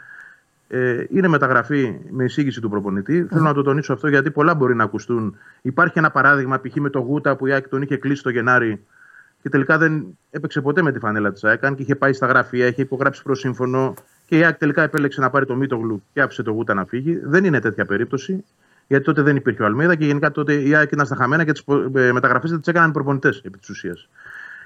Παίχτης που δεν έχει δώσει το κύριο Αλμίδα δεν έρχεται. Δεν είπα ότι. Πώς να σου πω, τον ήξερε και πριν, τον είδε όμως εδώ. Τον είδε, δεν τον είδε. Και έχει 3-4 στοιχειάκια ακριβώς που σε αυτό το παιχνίδι που η ΑΕΚ παίζει ταιριάζουν. Δηλαδή είναι πολύ γρήγορος ποδοσφαιριστής, δυνατό παιδί, πολύ καλά τακτικά, δηλαδή βοηθάει πίσω, τρεξίματα, στο pressing πολύ καλός. Πράγματα που η ΑΕΚ τα θέλει, συν το ότι. Αλλάζει λίγο η φιλοσοφία της ΑΕΚ μετά και το φετινό που έζησε με τις τρεις διοργανώσεις. Θα μεγαλώσει το ρόστερ της. Δηλαδή η ΑΕΚ φέτος πήγε με 24-25 παίκτες, θα πάει με 28-29 ίσως και 30 του χρόνου για να έχει περισσότερες λύσεις. Ο Τσιλούλης αποκτάται λοιπόν σε αυτή τη λογική. Δεν έρχεται φυσικά για να αντικαταστήσει τον Άμπραμπατ, αν φύγει ο Άμπραμπατ, ούτε είναι το αντίπαλο δέος. Έρχεται για να ενισχύσει και αυτή την πλευρά και την απέναντι, που βλέπουμε ότι επίσης αριστερά μπορεί να παίξει το παιδί. Είναι προβληματική γιατί ο Γκατσίνοβιτς βγάζει τα θέματα του. Χθες πήγε ο Ηλίασον, έπαιξε εκεί. Κάποιες άλλες φορές παίζει ο Πινέδα. Αλλά θέλεις μια πιο ταιριαστή λύση. Έναν παίκτη δηλαδή που να παίζει πράγματι στις πτέρυγες. Έτσι έρχεται ο Τσιλούλης. Θα δούμε τώρα από εκεί και πέρα είναι θέμα δικό του προετοιμασίας, τι θα δείξει. Καλά, ναι. Δεν αποκλείω δηλαδή να κάνει και κάτι που θα πει στον Αλμίδα να τον έχει και πιο συχνά βασικό από αυτό που περιμένουμε εμείς τώρα. Σε κάθε περίπτωση όμως την κερδίζει τη μεταγραφή του. Όχι, χίλια μπράβο στον Σωτήρη, γιατί πέρασε πολλά, έχει δοκιμάσει αρκετά και τώρα πλέον ανεβαίνει και σε σκαλοπάτι. Και το άξιζε. Και να πω και αυτό, ότι είναι ωραίο αυτό που έγινε και για κάποιον άλλο λόγο. Ότι δείχνει ρε παιδί μου και στους Έλληνες παίκτες που παίζουν σε όλες αυτές τις ομάδες ότι να, άμα είμαι καλός, κάποιος θα με δει. Μπορεί κάτι να κάνω. Κάπου μπορεί να πάω κι εγώ. Γιατί ξέρεις, όλα αυτά τα παιδιά ζουν με το. Παίζουν καλά στους μικρομεσαίους, αλλά ο μεγάλος δεν τον βλέπει γιατί θα πάρει τον Αργεντινό, θα πάρει τον Γάλλο, θα πάρει τον Αφρικανό. Οπότε. Θα πω ότι είναι πολύ τυχερός. Πραγματικά, φυσικά και με το σπαθί του παίρνει τη μεταγραφή. Είναι πολύ τυχερός που υπάρχει στην ΑΕΚ αυτή την περίοδο ένας προπονητής ο οποίος ζυγίζει με αυτό που βλέπει και όχι με την ηλικία, το παρελθόν, το βιογραφικό και ούτω καθεξής. Ναι. Δηλαδή, αν ήταν ο Τσιλούλης 25, θα ήταν και πολύ πιο εύπεπτο. Γιατί θα μπορούσαμε να μιλάμε για έναν δεύτερο πύλιο, ας πούμε, γιατί θα έχει πιο πολλά χρόνια καριέρας μπροστά του. Αλλά σε κάθε περίπτωση το κριτήριο του Αλμέιδα δεν είναι τέτοιο. Είδε κάτι που του κάνει. Είναι ένας παίκτης πολύ καλή ηλικία, έχει άνετα μια τριετία-τετραετία μπροστά του. Ναι. Φαίνεται πολύ γερό παιδί, δεν έχει βγάλει τραυματισμούς. Ταιριάζει σε αυτό που η ΑΕΚ παίζει. Έρχεται για να συμπληρώσει και να μεγαλώσει το ρόστερ. Αυτό. Τέλεια. Ωραία. Λοιπόν, εγώ δεν έχω να πω κάτι. Το περίμενα όλο αυτό που έκανε η ΑΕΚ, έτσι όπως το έκανε. Το θέμα είναι να αποδείξει η ΑΕΚ ότι μπορεί τώρα να ισορροπήσει, Βαγγέλη, στα συνεχόμενα παιχνίδια με σταθερή εμφάνιση και να αντιμετωπίσει όλα αυτά τα προβλήματα που έχει. Ναι. Τα οποία δεν σταματάνε. Τώρα ξέρουμε ότι είναι ο Γκατσίνοβιτς εκτός. Δεν θα παίξει ούτε με τον Μπάς την Τετάρτη. Θεωρώ ότι δύσκολα θα είναι και με τον Άρη. Ναι. Αλλά οκ, βλέπεις ότι είναι ο Ηλίασον και πάει μια χαρά αριστερά. Ο Άμπραμπατ έχει ανέβει. Η ΑΕΚ τα βρίσκει μέσω του ρόστερ της τώρα που έχει μια διοργάνωση τον τρόπο να λύνει πιο εύκολα αυτά τα προβλήματα. Δεν θεωρώ ότι είναι μπελάς όταν μιλούσαμε για 8-9 απώλειες. Εντάξει, και ο Μουκουντή θα γυρίσει κάποια στιγμή, ο Ρότα είναι έξω, αυτοί οι τρεις είναι τώρα έξω. Αλλά σίγουρα την Τετάρτη, επειδή είναι το πρώτο παιχνίδι εκ των δύο που ακολουθούν για το φινάλι του δεύτερου γύρου, η ΑΕΚ θα πρέπει να πάει σε ένα rotation γιατί επιστρέφει μετά από καιρό σε μια κατάσταση τριών αγώνων σε 8 ημέρες. Άρα ναι, με τα Γιάννενα πρέπει να κάνει ένα rotation και πιστεύω θα το κάνει γιατί μετά έχει τον Άρη. Η καλή συγκυρία, γιατί εγώ θεωρούσα το πιο δύσκολο μάτς, όχι να υποτιμήσω τον Άρη, ο Άρης πάντα είναι πιο δύσκολος από τη Λαμία, αλλά το πιο δύσκολο μάτς ήταν από ποια άποψη τη Λαμία, ότι ήταν μια ομάδα που είχε πολύ καλή ψυχολογία και είναι πολύ καλή ομάδα και δύσκολη. Τώρα είναι ο ΠΑΣ στην κατάσταση που είναι και μετά είναι ο Άρης ο οποίος μετά από 4 μέρες έχει το μάτς της χρονιάς για εκείνον. Έτσι. Θεωρώ ότι είναι μια καλή ευκαιρία για την ΑΕΚ να πάρει τα δύο παιχνίδια, να τερματίσει πρώτη στα play-offs και μετά να μπούμε στη διαδικασία την άλλη που τη γνωρίζουμε και στην οποία η ΑΕΚ δείχνει ότι τα καταφέρνει. Βέβαια, άλλο πέρσι, άλλο φέτος.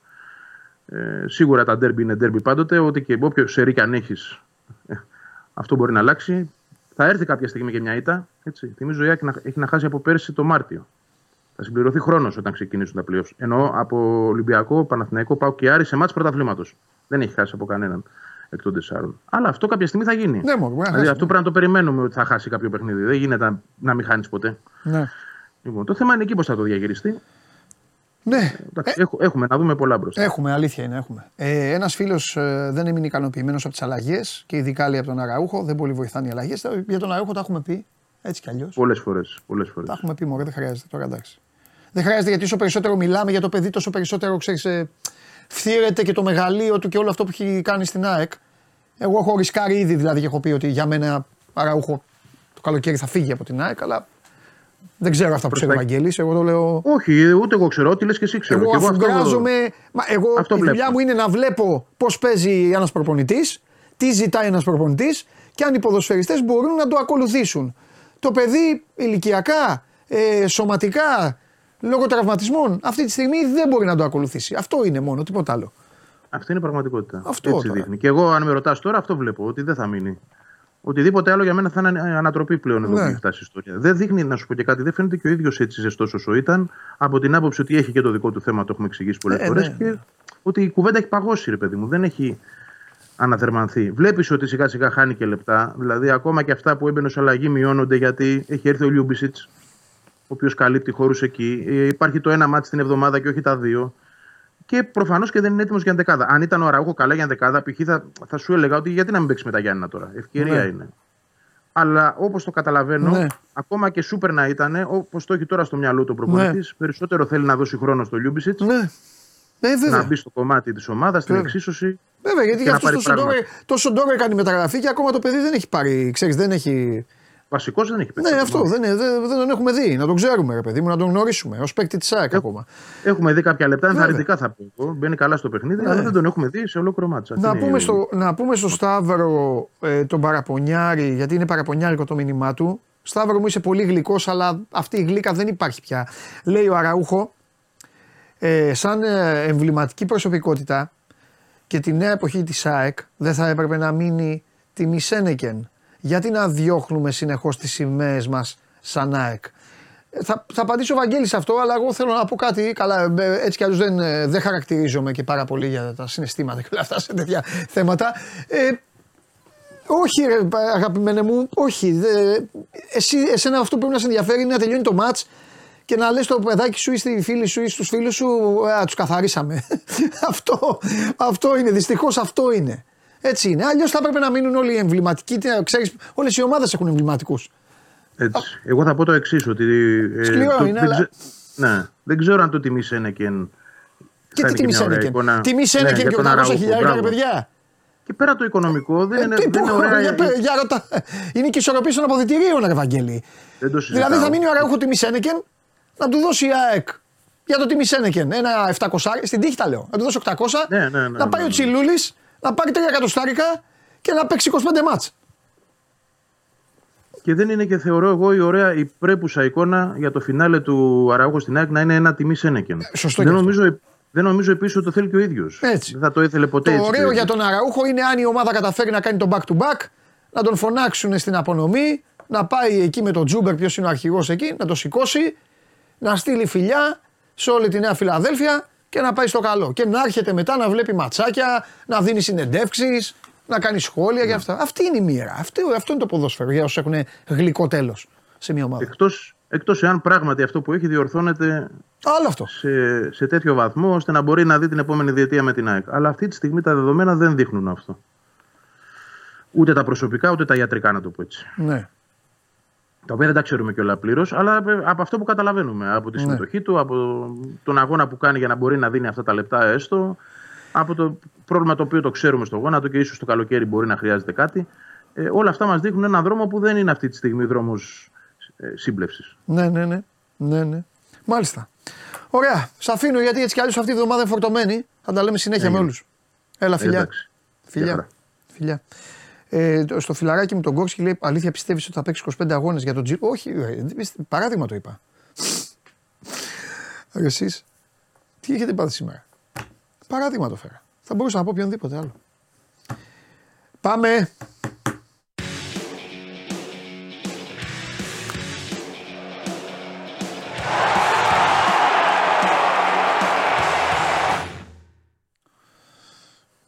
Καλό μεσημέρι, Παντελή. Καλή εβδομάδα. Έλα μεγάλε! Πήγες κάτω, σε είδα, φώναξες εκεί, πήγες εκεί από πίσω, έλα βάλ τον Ελκαμπή μέσα να τελειώνουμε, μπαμ μπαμ, τελείωσε η δουλειά. Λοιπόν, 4 παιχνίδια, ναι. Θα μαλώσω το Μεντιλίμπαρ, θα σου πω γιατί. Γιατί έκανε μία επίδειξη, σε μία επίδειξη ειλικρίνειας που έκανε με τον εαυτό του και όλα αυτά, δεν μπορώ να τον μαλώσω για την αρχική ενδεκάδα. Στόχευσε να κάνει rotation. Το αν αυτοί που βάζεις, αν αυτοί που βάζεις δεν, δηλαδή αν ο Ναβάρο, άσε το rebound στην Τούμπα. Πήρε ένα rebound στην Τούμπα και το βαϊκή. Δηλαδή, άμα δεν το βάλει και αυτό, πρέπει να φύγει μόνος του ρε φίλε, να πάρει, να βγάλει και τα παπούτσια, να πάει ποδαράτος, ξυπόλυτος, να πάει στην Πορτογαλία. Αν ο Ναβάρο δεν φταίει ο προπονητής που άφησε τον Ελκαμπή για να του δώσει ανάσες. Mm-hmm. Αν μου πεις ναι Παντελή, αλλά ο Ελαραμπή βγάζει φωτιές ή ο Γιόβετιτς να ξεκινήσει, δεν νομίζω ότι ο Μεντιλίμπαρ τον έχει πεταμένο και το Γιόβετιτς. Δεν πιστεύω ότι ήταν λάθος που ήθελε να δει το αριστερό μπακ επιτέλους, που ο Καρβαλιάλ τον είχε κάνει Πρέντρακ Τζόρτζεβιτς, το Ρίτσαρτς. Δεν το βλέπω λάθος. Και ο Ιμπόρα που ξεκίνησε μπορεί να είναι βαρύ κορμί, αλλά για αυτό το μάτς, για μάτς που ο αντίπαλος ξέρεις είναι κλεισμένος πίσω και πρέπει να έχεις μυαλό να δίνει κάποιος τις μπάλες και αυτά και να παίρνει και την μπάλα ψηλά που θα παιχτεί γιατί ο άλλος θα διώχνει. Λογική είχε. Εντάξει, να σου πω, ήταν ειλικρινής ο Μεντιλίμπαρ. Ναι, αλλά νομίζω παρά ήταν ρε παιδάκι μου. Και όχι, είναι και πολύ έξυπνος. Εξωάνη ήθελε να στείλει μήνυμα. Εξωάνη ήθελε να στείλει μήνυμα. Το έκανε και αυτό, το έκανε. Ναι. Απλά όταν είπε για την ενδεκάδα και ότι η αρχική δεν ήταν τόσο τέτοιο για να πετύχουν οι αλλαγές, ναι. Νομίζω ότι πρέπει να έχει στο μυαλό του όχι το rotation. Ο rotation καλά έκανε και το έκανε ο άνθρωπος, γιατί δεν βγαίνει διαφορετικά. Εννοείται. Δεν γίνεται.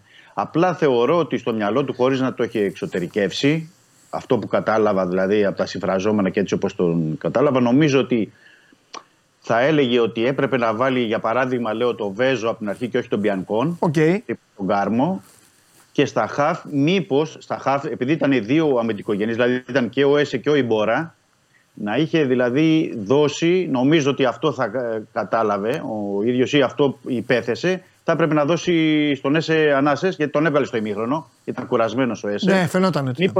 Μήπως εκεί έπρεπε να βάλει, ας πούμε, τον Τζικίνιο, λέω, για παράδειγμα. Να έχει... Ή τον Αλεξανδρόπουλο, θα πω εγώ. Ή τον Αλεξανδρόπουλο, ή κάποιον παίκτη. Πάντως, απλά έβαλε δύο περισσότερο εξάρια. Δηλαδή, Έσε και η Μπόρα ήταν πιο εξάρια. Ναι. Χωρίς να έχει κάποιον, ξέρεις, να την τζουλάει την μπάλα όπως είναι ο Όρτα. Εκεί τον είχε τον Όρτα. Τον Τζικίνιο εννοώ ή τον Αλεξανδρόπουλο. Νομίζω εκεί ήταν το μυαλό. Το έχεις τόσο στο rotation για την ενδεκάδα. Γιατί όπως είπες, πρέπει να δούμε και το Ρίτσαρτ μια φορά στη θέση του. Πρώτη φορά έπαιξε ο Ρίτσαρτ αριστερό μπακ. Ναι. Δηλαδή πότε θα τον δει και ο προπονητής, όταν είναι τα play-off, δηλαδή πότε θα τον... Πάμε τώρα σε ένα άλλο. Ναι. Θέλω να μου πεις πώς την είδες την ομάδα στο πρώτο ημίχρονο. Εννοώ, ήτανε χαλαρή στα μάτια σου, η στόχευση ήταν λανθασμένη. Είδαμε έναν Ολυμπιακό που προσπαθούσε ο Φορτούνης να περάσει 3-4. Ναι. Για να δημιουργηθούν υπεραριθμίες. Προσπαθούσαν με κοντινές πάσες σε λίγα μέτρα, το οποίο είναι ωραίο αυτό όταν το κάνει μια ομάδα. Όλες οι ομάδες το κάνουν αυτό. Όλες. Και η Liverpool το παλεύει όταν μαζεύονται όλοι πίσω της. Αυτό κάνουν. Νομίζω ότι. Εντάξει, είναι και ο Αστέρας. Ο Αστέρας δεν είναι μια ποσότητα ποδοσφαιρική, ξέρεις. Σωστό. Χαμηλά. Αλλά θεωρώ, ρε παιδί μου, ότι πώς να σου πω. Βάζω και το άδειο γήπεδο που εγώ ξέρεις πολλές φορές δεν το έχω πει ποτέ, ας πούμε. Σου έχω πει ποτέ εγώ το άδειο γήπεδο. 2,5 μήνες δεν σου το είπα ποτέ. Το γήπεδο όμως τώρα πιστεύω ότι θα είχε βάλει γκολ στο πρώτο ημίχρονο. Γιατί. Ναι. Είναι διαφορετικό. Όχι, είναι τεράστιος ο ενθουσιασμός του κόσμου αυτή τη στιγμή. Αυτό λέω. Ναι, καταλαβες. Και θα παίζε ρόλο. Εγώ το βάζω λοιπόν το γήπεδο. Νομίζω ότι δεν το διαχειρίστηκαν και οι παίκτες μέσα στο γήπεδο. Δηλαδή μπορώ να πω για το. Ξέρεις τι γίνεται. Περίμενε, εγώ υποθέτω ότι. Περίμενε περισσότερα ο. Εντάξει, καλά τον έβαλε. Περισσότερα από τον Καμπράλ. Γιατί έκανε κάποια πράγματα ο Καμπράλ που είχε κάποιες κινήσεις, αλλά δεν είχε, ξέρεις, στην ουσία το τελείωμα. Ναι. Ίσως περίμενε περισσότερα εκεί. Επίσης, έτσι όπως έπαιζε ο Αστέρας, καλά τακτικά πίσω, ξέρεις, ήταν πολύ δύσκολο. Αυτός ο τρόπος παιχνιδιού νομίζω ότι δεν πηγαίνει στον Ναβάρο. Πέρα από ότι το παιδί χρειάζεται πολλές ευκαιρίες για να κάνει γκόλ ή οτιδήποτε. Δεν του πηγαίνει αυτό το στυλ. Κάπου εκεί ο Καμπράλ, ξέρεις, δεν είχε την ουσία στην τελική πάσα. Ο Ναβάρο την ευκολία να κάνει τον γκολ. Εντάξει, το ακυρώθηκαν 2 γκολ, σωστά το ακυρώθηκαν. Αλλά θέλεις διαφορετικό φόρ, έτσι όπως έπαιζε και ο Αστέρας. Θέλεις διαφορετικό φόρ. Είτε ήταν δηλαδή ο Ελκαμπή, είτε έμπαινε ο Γιώβιτιτς ή Λαραμπή. Εννοώ παιδιά που είναι διαφορετικά στο στυλ σεντερφόρ από τον Ναβάρο. Εκεί δεν ταιριάζει. Ο Ναβάρο θέλει και περισσότερο άνοιγμα, περισσότερο ταχύτητα για να μπορεί να βγει στον χώρο. Δεν το επέτρεπε αυτό ο Αστέρας. Νομίζω όλο το πράγμα εκεί χάθηκε. Γι' αυτό και έγινε η διαφοροποίηση σημαντική στο δεύτερο ημίχρονο. Ελκαμπή Ποντένσε για ακόμα ένα παιχνίδι. Οι δυο τους καθαρίζουν. Ναι. Με τον Φορτούνι να κάνει αυτό που πρέπει να κάνει. Γιατί το Φορτούνι πρέπει να. Πολλοί κόσμοι το συνδυάζει με τα γκόλ ή τις ασίστ. Κάνει πολλή δουλειά. Ναι, μωρέ. Έχει τεράστιο οικόπεδο να διασχίσει. Εντάξει, ο κόσμος δεν είναι. Ναι. Εντάξει. Και έτσι όπως ήταν χθες ο Ολυμπιακός, είχε και το περισσότερο. Είχε την περισσότερο. Να πω να κουβαλάει στις πλάτες του, να γυρίζει πιο πίσω να πάρει την μπάλα, γιατί δεν υπήρχε χαφ που να τη φέρει μπροστά. Σωστό. Να τρέχει περισσότερο, να σπαταλάει. Και είναι και ο μόνος που δεν έχει μείνει έξω αυτή τη στιγμή. Τραβάει συνέχεια ξεκινήματα. Όλα. Είναι ο Φορτούνης, ο Ροντινέ και ο Έσε. Που έχουμε πει ότι. Δηλαδή, είδες και στο τέλος, δεν ξέρω αν φάνηκε στην εικόνα, αλλά στο τέλος ήταν 4-5 παίκτες του Ολυμπιακού που ήταν πεσμένοι στο έδαφος, εξαντλημένοι και θα έλεγα. Αποκόπωση αγωνιστική αλλά και πνευματική. Δηλαδή είναι πολλά τα συνεχόμενα παιχνίδια. Δεν γίνεται συνέχεια, βέβαια. Συνέχεια. Με τη Λίμπαρ να μην πάει σε rotation. Δεν γίνεται. Όχι, δηλαδή. Εννοείται. Και πρέπει πρώτα απ' όλα ο άνθρωπος έπρεπε να το κάνει το rotation για να ξέρει και ο ίδιος. Θα μου πεις, είναι ρίσκο γιατί όλες οι ομάδες κυνηγάνε πράγματα και ο Πανετολικός καλή ώρα τώρα θέλει να φύγει από τα. Καίγεται ο Πανετολικός. Έχει μια φωτιά που τον πλησιάζει, ας πούμε, αλλά και πάλι ο προπονητής πρέπει να κάνει rotation, να ξεκουράσει και να δει. Ναι, και γιατί ο Μεντιλίμπαρ δεν έχει δει αυτός. Άλλο τα βιντεάκια που του δείχνουν. Να δει ο ίδιος. Για τα playoff. Για όσες πιθανότητες υπάρχουν. Δεν είχε την ευκαιρία. Και τώρα είναι και δύσκολο και το παιχνίδι. Γιατί το είδαμε και χθες τον Πανετολικό κόντρα στον ΠΑΟΚ. Μέχρι το 70 κέρδιζε ο Πανετολικός. Δηλαδή πρέπει να είναι και προσεκτικό το rotation τώρα και με τον Πανετολικό. Και με τον Βόλο. Να θυμίσω απλά με τον Πανετολικό ότι είναι ο τιμωρημένος ο Μπιανκόν και με τον Βόλο είναι ο Φορτούνης. Ναι. Άρα χρειάζεται ένα προσεκτικό rotation από τον Μεντιλίμπαρ που πιστεύω θα το κάνει. Αλλά δεν υπάρχουν εύκολα παιχνίδια για τον Ολυμπιακό. Το αποδείχθηκε. Δηλαδή είπε και ο Μεντιλίμπαρ εχθές ότι μου λέγανε το πιο εύκολο είναι αυτό από τα 4 παιχνίδια που έχουμε και αποδείχθηκε το πιο δύσκολο. Μέχρι να γίνει και η ανατροπή στα τελευταία 11 λεπτά. Ναι. Χρειάζεται μεγάλη προσοχή και διαχείριση και από τους παίκτες και των δυναμεών τους και τον τρόπο που θα πρέπει να μπαίνουν και να καθαρίζουν αυτά τα παιχνίδια. Γιατί ο Ολυμπιακός εχθές μεν είχε 30 τελικές, μεν είχε πίεση, ήταν πιεστικός κατοχή της μπάλας, αλλά κλασικές ευκαιρίες είναι λίγες. Ναι. Δηλαδή αυτό που λέμε ότι να μπει τον γκολ να μην μπει. Οπότε χρειάζεται λίγο μεγαλύτερη αποτελεσματικότητα εκεί, ώστε για να μην αδικούν τους εαυτούς τους, όχι τίποτα άλλο. Δηλαδή, εντάξει, έχουν και τις δικαιολογίες τους και οι παίχτες, γιατί παίζουν κάθε 3 μέρες, το καταλαβαίνω. Αλλά χρειάζεται λόγω της ποιότητάς τους να το καθαρίζουν λίγο πιο νωρίς. Τέτοια παιχνίδια είναι πολύ δύσκολα μετά το Super League. Πολύ. Και οι αριθμοί του ήταν καλοί. Τώρα ο Θανάσης Λιαπάκης κάποιος του είπε ότι δεν ήταν καλός Ολυμπιακός, δικό του το συμπέρασμα, τέλος πάντων. Λέει 29 τελικές, 68% κατοχή, 4 γκολ, σωστά δεν μέτρησαν τα 2.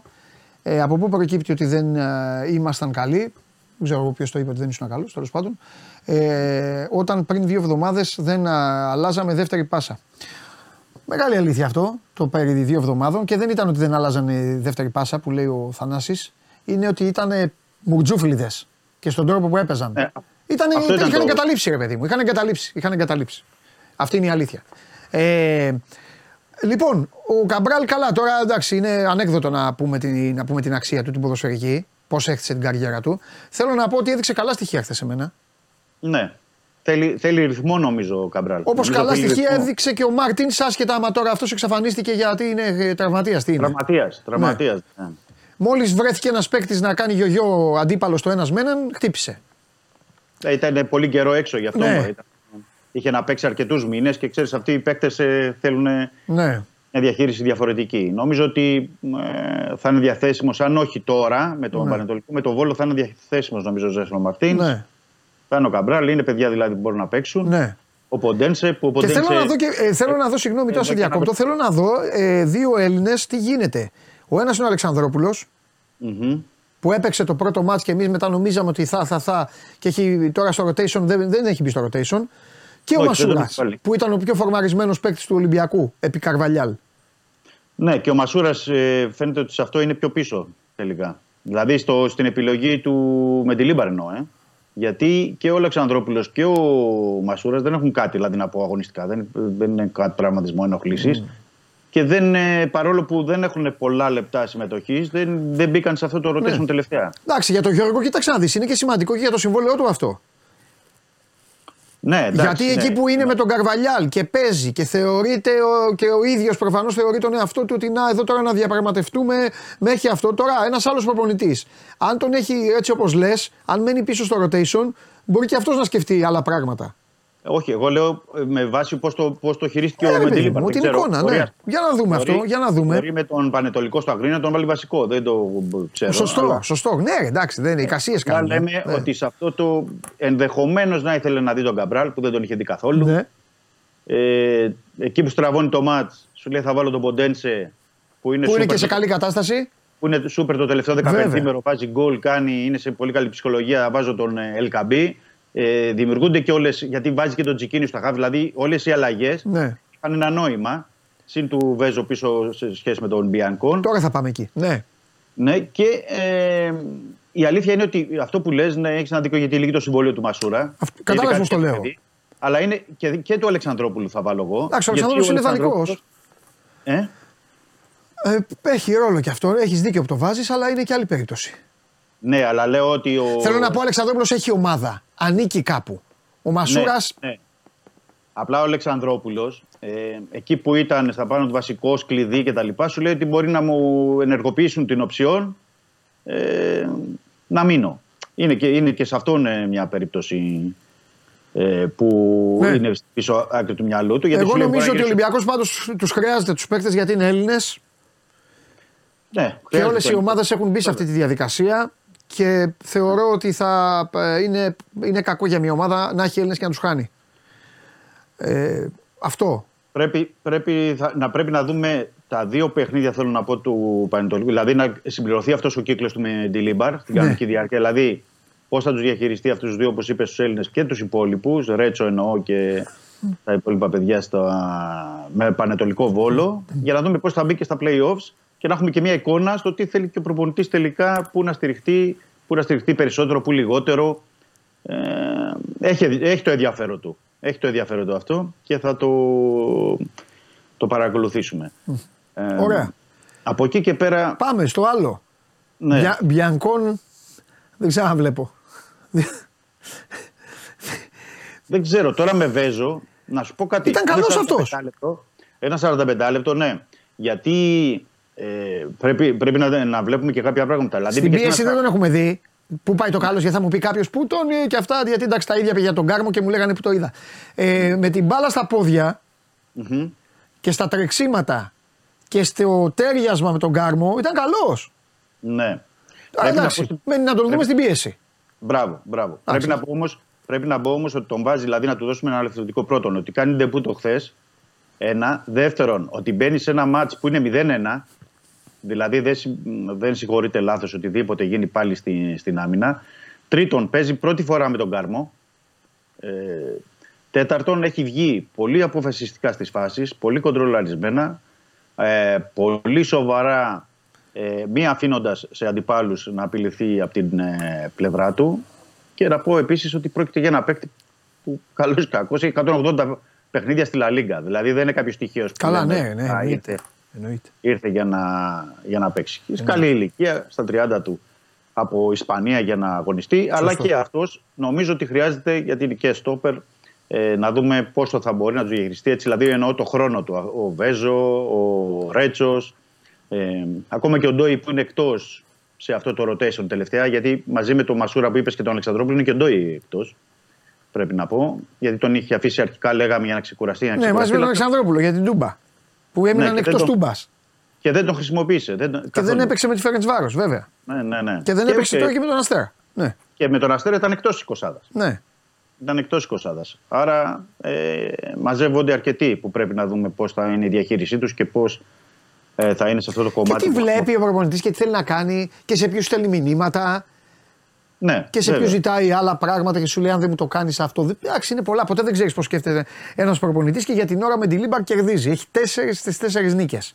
Οπότε όλα είναι γύρω από αυτόν. Και με, έτσι όπως έχει καεί ο Ολυμπιακός από τους προηγούμενους, όλοι είναι υποχρεωμένοι να χορέψουν στο δικό του ρυθμό. Ναι. Κερδίζει, αποφασίζει. Και είναι και ξεκάθαρος μέχρι τώρα και ειλικρινής και σε αυτά που ζητάει. Και θεωρώ ότι το rotation που πρέπει να γίνει είναι γιατί ζητάει πολλά τρεξίματα, πολλή πίεση ψηλά που δεν βγαίνει με ανά δύο παιχνίδια την εβδομάδα. Και θέλει και ποιότητα νομίζω. Αρχίζω να πιστεύω ότι θέλει και ποιότητα. Και εμένα μου αρέσει αυτό γιατί, συγγνώμη, σας το έχω πει, έχω εκτεθεί. Θέλω μπαλωμένους, δεν με ενδιαφέρει το άλλο στυλ ποδοσφαιριστών. Τα ευθυτενή παλικάρια εκεί που τρέχουν, δίνουν δίπλα και την ξαναπαίρνουν να κάνουν καμιά κεφαλιά, να κάνουν κανένα σουτ. Αυτά είναι γούστα του καθενός. Εγώ θέλω ο παίκτης να σε βλέπει και να σου λέει: έλα εδώ να σε περάσω. Έλα να βγάλω και μια μεγάλη. Έλα να μπω, να τρυπώσω, να περάσω μέσα από το σώμα του άλλου, μα γίνεται. Αν πηγαίνει με τέτοιους ο Μεντιλίμπαρ. Έτσι δείχνει. Είμαι φίλος του. Ναι, έτσι. Για να δούμε. Δεν είναι τυχαίο με τσικίνιο, όρτα ή κάρμο πίσω κτλ. Έτσι θέλει. Μπάλα, δώσε μπάλα στο λαό. Και παρόλο που λένε, εντάξει, γιατί λένε Ισπανός, αυτά. Χθες τελειώνει το μάτς με 5 Πορτογάλους, πρέπει να πούμε έτσι. Καλά, εντάξει, τι να κάνει, ρε φίλε, είναι και το αρρώστια τέτοιο. Εντάξει. Θα κάτσει να πει τώρα αυτός. Τι να δει την ταυτότητα τώρα να δει. Θέλω να πω ότι θέλει να βάλει αυτούς που είναι ποιοτικά και μπορούν να κάνουν τη διαφορά. Με αυτούς τελειώνει το μάτς. Επίσης, να μην ξεχάσω. Δώσε μπάλα στο λαό που λέγες στα μάτια. Βέβαια, έτσι. Μπάλα. Για λέγες, Δημήτρη μου. Να μην ξεχάσω να πω ότι έχουν βγει ανακοίνωση για τα ειστήρια με τον Βόλο. Ναι. Έχει ο Ολυμπιακός την Κυριακή στο Καραϊσκάκης.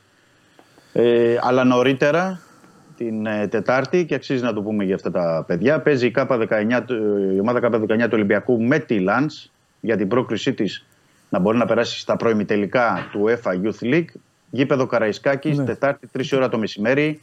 Με κόσμο, έχουν βγει και τα εισιτήρια ήδη, κυκλοφορούν. 10 ευρώ είναι η τιμή τους. Νομίζω πως αξίζει όσοι μπορούν, γιατί καταλαβαίνω ότι είναι και η ώρα λίγο δύσκολη, Τετάρτη 3 ώρα το μεσημέρι, αλλά όσοι μπορούν για να χειροκροτήσουν αυτά τα παιδιά και να έχουν και τη στήριξη των φιλάθλων του Ολυμπιακού. Γι' αυτή είναι όλη την προσπάθεια που κάνουν όλη τη σεζόν μαζί με τον Σωτήρη Τσιλούλη και με το υπόλοιπο team. Παιδιά που μπορούν να δώσουν και μπορούν να προσφέρουν σιγά σιγά. Μετά το τέλος της σεζόν να βγουν και στην πρώτη ομάδα, έτσι να ενσωματωθούν, να τους δει και ο Μεντιλίμπαρ πόσους μπορεί να πάρει ή να έχει στο ρόστερ. Ωραία, πολύ ωραία. Λοιπόν, πες μου κάτι, με το ΚΑΣ τι γίνεται? Μπράβο, πολύ καλά το λες. Με το ΚΑΣ περιμένουμε στην εβδομάδα ή το αργότερο Δευτέρα-Τρίτη. Την άλλη. Ναι, το αργότερο Δευτέρα-Τρίτη. Θεωρούν ότι είναι μέσα στην εβδομάδα, δηλαδή... Εκτιμούν ότι και αυτή η πληροφόρηση που υπάρχει στο εξωτερικό θα είναι μες την εβδομάδα. Γιατί το λέω μες την εβδομάδα? Από την έννοια ότι την Κυριακή ολοκληρώνεται το πρωτάθλημα και πρέπει να επικυρωθεί η βαθμολογία. Δηλαδή, Δευτέρα-Τρίτη πρέπει να επικυρωθεί η βαθμολογία πριν πάμε στα play-offs. Η βαθμολογία της κανονικής διάρκειας του πρωταθλήματος. Άρα, θα πρέπει και η απόφαση από το ΚΑΣ να είναι μες την εβδομάδα ή το αργότερο Δευτέρα-Τρίτη. Εκεί θα πρέπει να υπάρξει και δεδομένο να δούμε και πώς θα διαμορφωθεί η βαθμολογία και πόσο ακόμα. Πιο κοντά, αν μπορεί και ο Ολυμπιακός να είναι πιο κοντά στην κορυφή και να δημιουργηθούν νέα δεδομένα. Μάλιστα. Ωραία.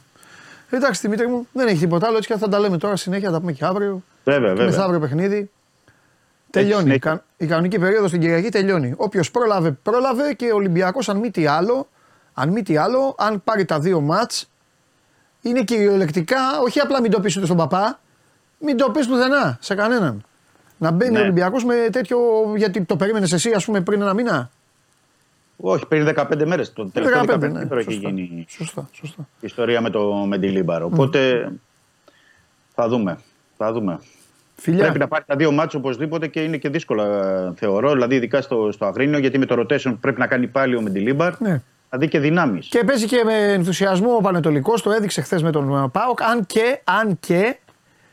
Ο ΠΑΟΚ βοήθησε τον Ολυμπιακό σε κάτι με το χθεσινό αποτέλεσμα και μετά εννοείται τα άλλα αποτελέσματα. Πλέον ο Πανετολικός έχει αυτό το... Τι είναι αυτό που μας δείχνετε? Το άλλο θέλω να μου δείξετε. Το άλλο. Την άλλη κάρτα. Αυτό. Βλέπεις. Πλέον ο Πανετολικός δεν είναι για πολλά κόλπα. Ο Πανετολικός χάνει από τον Ολυμπιακό και πάει να παίξει ένα μάτς σαν τελικό, ας πούμε, με την Κηφισιά. Με την Κηφισιά, ναι. Ναι, λέω τελικό γιατί έχει play out. Αλλά, ναι. Αλλά βλέπεις τι γίνεται. Τον κυνηγάνε τρεις αυτή τη στιγμή τον Πανετολικό. Ναι, ναι, ναι. Και το ίδιο και ο Βόλος παίζει με τον Όφι. Ναι. Λοιπόν. Ναι, έχει και το Βόλο. Ναι, έχει και το Βόλο. Τέλος πάντων, ο Ολυμπιακός έχει δύο ομάδες οι οποίες καίγονται και θα πρέπει, όπως σωστά το είπες και για το rotation, γιατί ξέρεις πάρα πολύ καλά, καλοί είναι όλοι αυτοί που είναι ψηλά στη βαθμολογία, αλλά αυτοί που πραγματικά σκοτώνονται και σκοτώνουν είναι αυτοί οι οποίοι πέφτουν. Βέβαια. Για την επιβίωση. Βέβαια, βέβαια. Και εκεί πρέπει να δώσει και το παραπάνω παίκτης. Δηλαδή να μπει μέσα να δείξει πόσο θέλει το αποτέλεσμα και την ώρα. Γιατί ο αντίπαλος σίγουρα θα το θέλει. Σίγουρα θα υπάρχει το κίνητρο στον αντίπαλο. Mm-hmm. Όταν θέλει να επιβιώσει και να κρατεθεί στην κατηγορία, είναι το ένστικτο της επιβίωσης που είναι πολύ ισχυρό. Άρα πρέπει να αντιτάξεις αυτό που θέλεις και στο κάτω-κάτω να κάνει και το 6-6 με τη Λίμπαρ και να δείξει ότι είναι εδώ. Ναι. Το πρωτάθλημα, ότι θα κάνει την αντεπίθεσή του στα play-offs. Mm-hmm, mm-hmm. Ωραία, φιλιά. Καλό μεσημέρι, Παντελή. Φιλιά. Ο Μεντιλίμπαρ δεν ξέρει, τον βάζω 200 αγώνες Ισπανία. Άρα σταματή έχει πάθει. Φυσικά τον ξέρει. Εμείς δεν τον είχαμε δει. Εδώ, με τον Ολυμπιακό. Και να ξέρετε και κάτι, γιατί το λέτε αυτό και κοροϊδεύετε ο ένας τον άλλον. 500.000 παιχνίδια να έχει κάποιος με τη Liverpool, αν μετά πάει στον Πανετολικό, θα πρέπει να περιμένετε να τον δείτε στον Πανετολικό. Λοιπόν, οι δύο ομάδες που θα υποβαστούν. Στείλατε το Βόλο με 49% και την Κηφισιά με 27%. Βέβαια δεν είναι δίκιο γιατί ψηφίσατε μία, οπότε είναι λίγο αλλοιωμένο. Τέλος πάντων, 18% τα Γιάννενα, 4% ο Πανετολικός. Φιλιά πολλά, να περνάτε καλά, να μου είστε φρόνιμοι και αύριο εδώ θα φέρω και Κέσσαρη, θα δούμε και για μπάσκετ τι έχει γίνει και φυσικά με τις ομάδες σας. Τώρα παιδιά, μ' αρέσει δεν μ' αρέσει, θα πάμε με τις ομάδες σας όλη την εβδομάδα. Που εσάς σας αρέσει το ξέρω, γιατί ψοφάτε για αυτά. Φιλιά πολλά, να περνάτε όμορφα. Κάντε καμιά βόλτα. Bye.